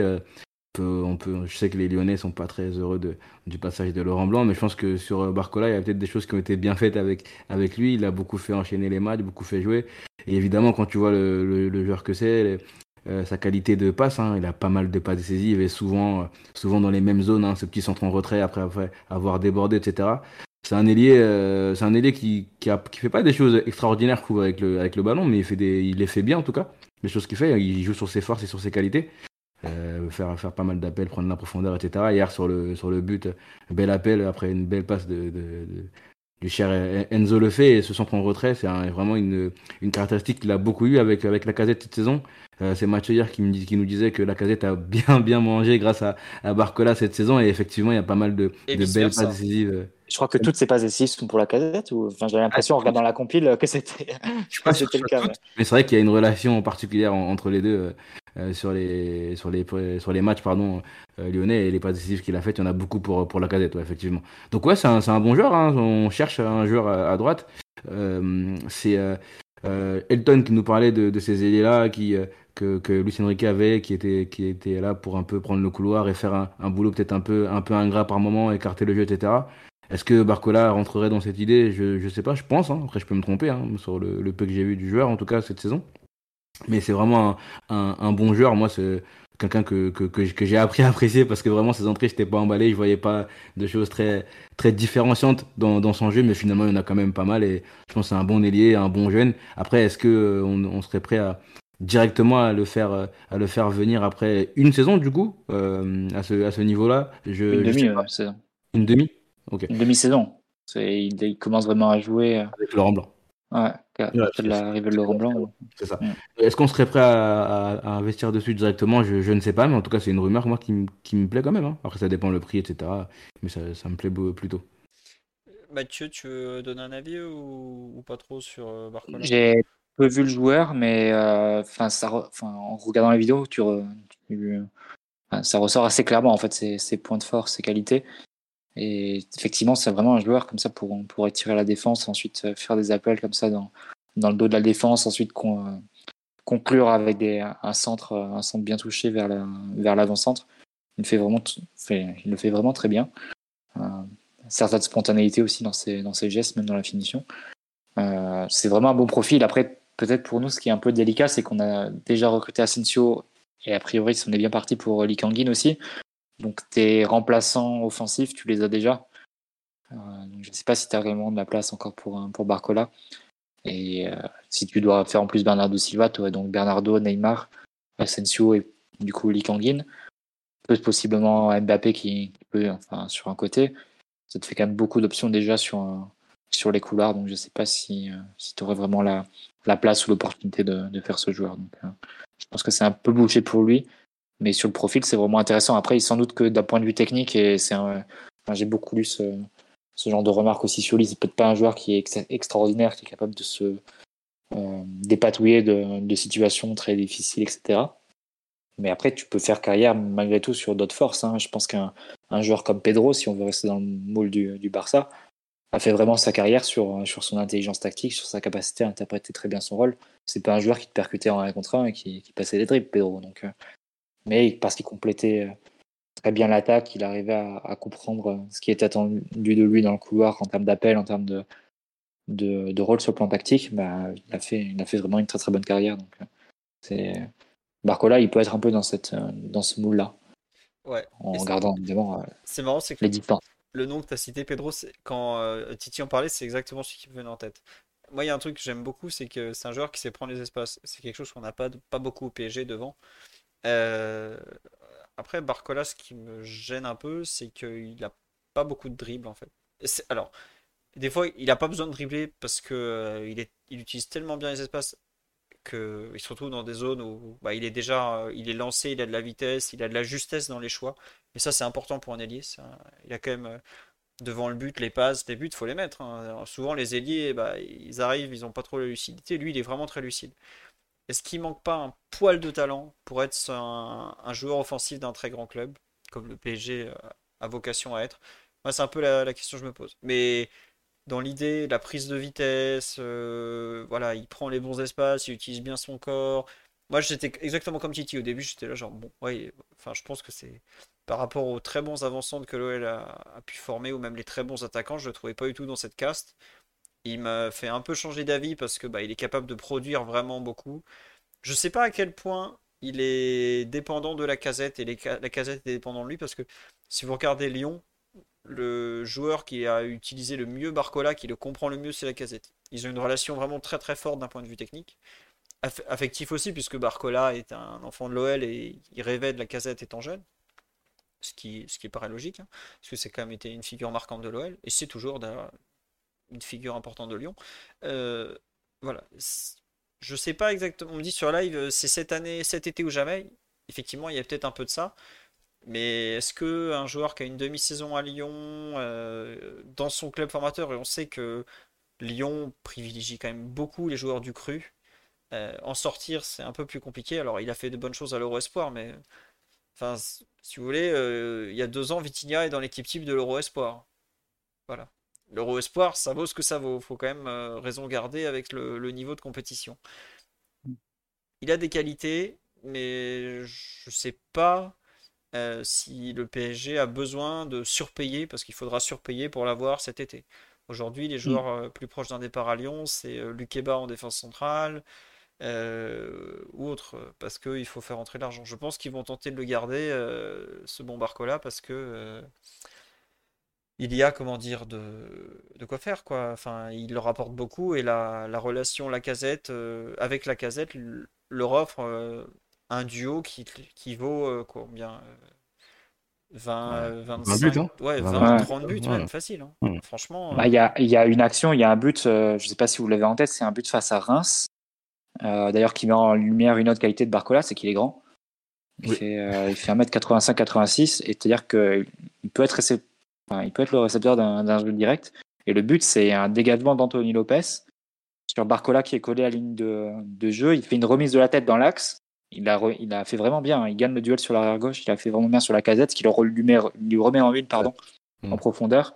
Barcola va prendre le, dessus sur son vis-à-vis -vis en vitesse, et faire un, une fin de, de, centre, ensuite pour, pour bien, bien attendre le retour de la casette, lui mettre sur un centre en retrait du pied gauche, et la casette qui finit aussi en, en une touche. C'est un but magnifique face à Reims. Je crois que c'est le dernier but hein, de, de la casette sur une place de Barcola de la saison. Et euh, qui met un peu comme ça en lumière euh, aussi le fait qu'il soit, qu'il soit grand, hein, qu'il peut prendre des, des, duels comme ça sur des dégagements de gardiens. Et euh, donc c'est un joueur vraiment qui a des qualités, peut-être pas tape à l'œil, tapageur, ça, ça. Euh, mais très utile dans un, enfin, dans un collectif ou pour jouer au foot, hein, tout simplement. Donc, t'es pas forcément obligé de, multiplier les skills pour être un très bon ailier. hein. Euh, Après, on a vu aussi que, comme Philo a dit, euh, les, les, Lyonnais, ils, ils favorisent euh, très souvent leurs jeunes. Et le, le moment où il a commencé à vraiment être bon, c'est quand il a enchaîné les matchs. Quand il a enchaîné les matchs avec Laurent Blanc, qu'il a commencé à prendre de la confiance, etc., etc. Et ne pas faire que des entrées de 20, des fois 15 minutes, etc. Est-ce que au PSG, il aura cette possibilité-là s'il venait à venir, il venait à venir? Je sais pas. je sais pas. Donc en plus, si on mettre une grosse somme sur lui, c'est un peu plus complexe comme dossier. Mais en tout cas, sur les qualités du joueur, je pense qu'on est tous les trois, et je pense sous aussi dans, dans la live, d'accord sur le fait que c'est quand même un joueur euh, plutôt intéressant et que sa progression est plutôt bonne. Maintenant, il a que, il a que six mois vraiment euh, dans lesquels il, il est, il est titulaire. Peut-être qu'il faut encore un peu attendre, je sais pas. Peut-être qu'il faut effectivement attendre. Euh, on me demande un point de départ. Bah, c'est pas dur, il n'y en a aucun qui est parti. Ça va aller. Euh, non, on parle de conserver Paredes. Les, les échos vont toujours dans le sens d'un départ. hein. Galatasaray, ça a été un peu, voire beaucoup pondéré. Mais globalement, le PSG ouvre toujours autant la porte euh, à un départ. Tiens, on me dit qu'un journaliste sur Radio Marca annonce que le PSG va payer la clause de Vega. C'est possible, je serais pas très surpris. Après, Radio Marca, honnêtement, euh, déjà Marca, euh, méfiez-vous un peu. Enfin, ça dépend des sujets, mais Radio Marca est quand même euh, encore moins. euh, comment dire? Enfin, ça dépend qui, qui a dit ça, mais bon, c'est Mm. c'est un peu la, la cour des miracles, si je peux Vous avez dit c'est combien la clause 40 40, ouais. 40. Ok. Et, enfin, un club la paiera. C'est vraiment. Là, il n'y a aucun doute qu'un club va la payer. Reste à savoir qui, quand, comment, mais. J'espère que Luis Campos va laisser Luis Campos avoir des facilités de paiement quand même. Ça, ça- Enfin, quand même. Qui, qui nous passe au moins ça. Peut-être que c'est c'est pas lui non plus qui négocie les transferts à, au Vigo au final. Bah non, il est, il est que. C'est sa boîte qui Il est. est que conseiller, hein. Ouais. il doit être assesseur. Bon. Je sais pas à quel point il peut dire. euh, mettre cette offre sur le haut de la pile, mais. On va Non, voir. mais de toute façon, c'est surtout le joueur en fait qu'il faut Oui. convaincre. C'est plus que le club. Oui, bah oui, le joueur, il a un choix royal. Euh, Liverpool, Mm. City, Chelsea, Barça, il, il choisit. Liverpool encore? Liverpool, ils ont. Liverpool, ouais, Liverpool a milieu. Ouais, c'est Szoboszlai, il a-. Ouais, après, euh, si je, Szoboszlai, le- je le prononce très mal, mais il pour moi, il, joue, il est capable de jouer un peu plus sur un côté quand même, quoi. Donc, euh, Hmm. je le vois Ouais, pas ils ont pas déjà- directe. Ils ont pas déjà pris un autre milieu Bah si, ils ont pris Si, euh, euh, McAllister aussi. McAllister. McAllister Ouais. et Szoboszlai. S'il y a peut-être euh, pas de place, ont, pour moi, McAllister, euh, s'ils mettent les deux, déjà, il n'y a plus beaucoup de place. Après, euh, ils veulent visiblement aussi prendre Kefren Turam, qui, pareil, Kefren, est un joueur qui joue Mm. assez haut pour un milieu de terrain. bon, à voir. Écoutez, on, on sait pas trop. C'est vrai que le- dans ce cas-là, Luis Enrique est un gros avantage pour le convaincre. Ah, totalement. On se demande le Qatar a payé combien pour Younes El Hanach 50 ou 100 millions d'euros J'espère que c'est des sommes de la sorte, mais je crains que nous soyons attrapés par l'UEFA un jour si c'est ça, quoi. Euh, on voit que le journaliste qui a annoncé euh, ça sur Radio Marca, c'est visiblement Pedro Pablo Parado. 7000 abonnés Twitter, 1000 abonnements. Mathieu, je, je sais pas trop. après méfie-toi, il y a des journalistes qui n'ont pas d'abonnés Twitter qui sont très fiables, mais c'est vrai que je le connais Mais pas. lui, il a Twitter officiel en, en, en bio. Donc je sais pas trop si- À suivre. Euh, et sinon, parler dans le sens départ, oui, Icardi, il va forcément être vendu puisqu'il lui reste qu'un an de contrat. Donc, euh, bon, je vous mets une belle image de Mauro pour résumer son passage à Paris en plus. Et pareil, Paredes, je vois pas comment il peut être conservé puisque un an de contrat, tous ceux qui à qui il reste qu'un an de contrat, le PSG va tout faire pour les vendre euh, globalement. Icardi, ça vaut combien? Pff, Si le PSG prend 10 millions, 10 ça sera millions. pas mal. Ouais, c'est ce qui reste ouais. dans les comptes, voilà. Il y a un prix spécial pour l'Arabie Saoudite, par contre, s'il veut là-bas. aller là-bas. Ouais, mais l'Arabie Saoudite, entre ce qui est annoncé et ce qu'ils payent à la fin, euh, ils ont quand même gratté 5 millions à l'Inter sur Brozovic encore. euh, C'est vrai, c'est vrai. Et Fofana, euh, il s'est serait combien finalement? 22 plus des bonus, visiblement. Ok, et Et ben. pareil, Fofana, on a sorti des chiffres pas possibles, il va toucher là-bas 15 millions net. Ouais, 15 millions net. tu- Alors, c'est un, c'est un bien meilleur salaire que ce qu'il a à Lens. Oh, Bah, Lens doit lui, devait lui donner le dixième. Hein, donc Non, non, mais non, il a prolongé l'été dernier quand même. Donc, euh, mais à combien? Ouais, s'il y a 5 bruts à Lens, c'est le bout du monde, hein, quoi. Donc oui, la balance, elle est monstrueuse, surtout qu'il vient d'un d'un petit club d'un point de vue économique. Mais au début, quand les rumeurs Fofana sont sorties, on a fait ouais, 40 millions. Il est parti pour moitié moins. Donc, Ouais, euh, parce que c'est ce que Lens euh, semble- semblait réclamer, mais bon. oui, voilà. Personne Et- n'aurait mis les 40 Et. Lens euh, s'était mis d'accord avec Fofana que s'il y avait une offre euh, acceptable ou bonne à leurs yeux, ils le laisseraient partir. faut quand même se rendre compte que Seko Fofana part pour moins cher que Cheikh Doucouré une année plus tôt. Mmh, Aujourd'hui, tout le monde a oublié Cheikh Doucouré, hein, qui joue à Crystal Palace. Je sais même pas s'il joue d'ailleurs, j'ai pas fait gaffe. Voilà. C'est même pas la meilleure vente de l'histoire de Lens, euh, Seko Fofana, alors que on est dans une ère où il avait tout pour être ce très gros transfert du, du Racing. Et puis ils ont déjà pris euh, Andy Diouf, je crois, c'est ça? Très bon. Diouf, qui est passé par euh, le PSG étant jeune. Très jeune. Ah. Il est Mm. passé par l'école de foot. Donc il a même jamais joué à 11 contre 11 avec le PSG, si vous voulez tout savoir. Il est reparti à 11 ou 12 ans à la CBB, mais il a joué au PSG. Alors on me dit meilleur joueur de Crystal Palace de Couré. J'avoue que j'ai pas trop regardé Crystal Palace cette saison, c'est pas l'équipe la plus sympa d'Angleterre à regarder. Et Abdul Samed a remarquablement remplacé euh, Doucouré aussi au passage. Totalement. Voilà. On a un peu fait le tour. Euh, je crois que c'est bon pour cette semaine. Euh, Est-ce que Andy Diouf va nous marquer un but? C'est possible, mais surtout parce que c'est un très très bon joueur. Non, il y avait joueur. une autre question. euh, Ah bah oui, Titi, il va falloir que tu nous donnes envie d'écouter Why Not? Que penses-tu du maillot extérieur du Paris Saint-Germain qui est sorti donc euh, ce dimanche matin vers 9h? alors, pour le PG, arrêtez de me sortir les maillots à 9h, c'est pas pratique. Attendez 11h, s'il vous plaît, j'en ai marre. C'est hier qu'il est sorti? Il est pas sorti pendant le bug de Twitter encore? Euh, si, si, en plein- bah après Ouais. ça, le- la sortie du maillot était pas liée à Twitter. Il Oui, était bien lié- sûr, bien sûr, je sais. Il Je était lié à la course de- des 10 km. Voilà. Il fallait un événement pour lancer la course We Run Paris. euh, Ils avaient prévu ce truc-là Je, je trouve pas beau. Voilà. je suis pas, je suis vraiment pas fan du, du maillot. J'ai un, j'ai un peu de mal. Je sais pas ce que vous en pensez, mais j'ai un peu de mal après bon. On pense que les jeunes n'ont pas connu Ultimo Flow. Mathieu, Belle époque. très belle époque, effectivement. On dit super course. Euh, il paraît que c'était bien, effectivement, le, le- la We Run Paris qui finit donc euh, au Parc des. Princes. Euh, qui a participé bah, Ils étaient 12 000 participants, si j'ai lu. Euh, on dit Ah, vous pas mal avez- quand même. Quand même, hein, pas mal. hein. Mm. Vous avez fait la course, les gars. Moi, j'ai couru après mes enfants, c'est déjà pas mal. hein. C'est combien de kilomètres ce... 10 cette km. course pardon? 10 km, ok. 10 kilomètres. C'est bien. Mathieu, un avis chiffon sur ce maillot ou sur la course? Euh, je l'aime pas non plus. Moi, je suis le seul à pas le trouver si mal, mais bon. Bah, c'est- ils sont pas foulés quoi. On dirait un maillot d'entraînement, vraiment. Ouais. Il y a un peu de ça. C'est vrai qu'on voit beaucoup le sponsor, mais déjà, j'apprécie qu'il y ait les trois couleurs du club, même sur maillot extérieur, donc euh, bleu, rouge et blanc. J'aime bien les maillots blancs en général. Après, c'est pas un maillot qui va rester dans l'histoire. Dans ma tête, c'est un peu. Je sais pas si vous vous rappelez du maillot extérieur de la saison 2015-2016 qui est intégralement blanc avec le col rouge un peu. Voilà, c'est ce genre de maillot extérieur. Ah oui, ok. Que- Ouais, celui avec lequel on est champion à 3, je crois. Voilà, c'est exactement celui-là. Mm. C'est Euh, quoi, short, short rouge? Non, c'est pas celui-là? euh, non, non, short blanc, pareil, intégralement blanc, ou en fait, ok. juste le genre de maillot que tu utilises euh, parce que bah, l'équipe en face a du bleu ou du rouge que tu peux pas utiliser ton domicile, donc tu mets ça, quoi. Voilà. Non, les, Franchement- les beaux maillots blancs qu'on avait, c'est quand ils s'étaient chauffés, quand on l'avait eu pour le. Par exemple, pour le Final Eight, celui le match, celui-là, il est face à- incroyable. Voilà, Bah celui-là oui. était très beau. Celui de la saison d'après, pour, euh, je sais plus pour, quel- bah, pour les 40 ans. Qui est superbe aussi. Enfin, 50 ans plutôt. Oui, ça. 50 ans, ouais. Mm. Mais voilà. Après, franchement, je sais que tout le monde serait pas d'accord, mais je préfère largement ça à l'espèce d'arlequin euh, rose et blanc, au truc gris dégueulasse. De la- Non, le gris, il était horrible. Arrêtez, le gris, euh, soi-disant hommage au Parc des Princes. euh, oh. La gueule de l'hommage, quoi. Affreux, affreux. ouais. Affreux, non vraiment affreux. Euh, on en a eu pas mal ces dernières années. Le Jordan euh, infrared, là, je sais pas si vous vous rappelez de cette horreur Ouais, aussi. orange, là, on Ah, l'a pas non, utilisé beaucoup. ouais. Pff, Heureusement qu'on l'a pas mis. Le, Voilà. le maillot extérieur jaune, euh, hommage au Brésil aussi. Bah, je- franchement, encore celui-là, il avait un Moi, je l'aimais bien. Moi, je Ah, bien. tu l'avais, tu l'avais acheté, Titi, je te Ouais, il rappelle. ouais, il avait été- Ok, il l'avait bien. Floqué Daniel Alves, effectivement. Bon, Oh, le pas trop parler de lui en ce moment. Bon, voilà. Mais euh, globalement, il est, aux couleurs du club. Il est très différent du domicile, comme ça le PSG pourra l'utiliser de temps en temps.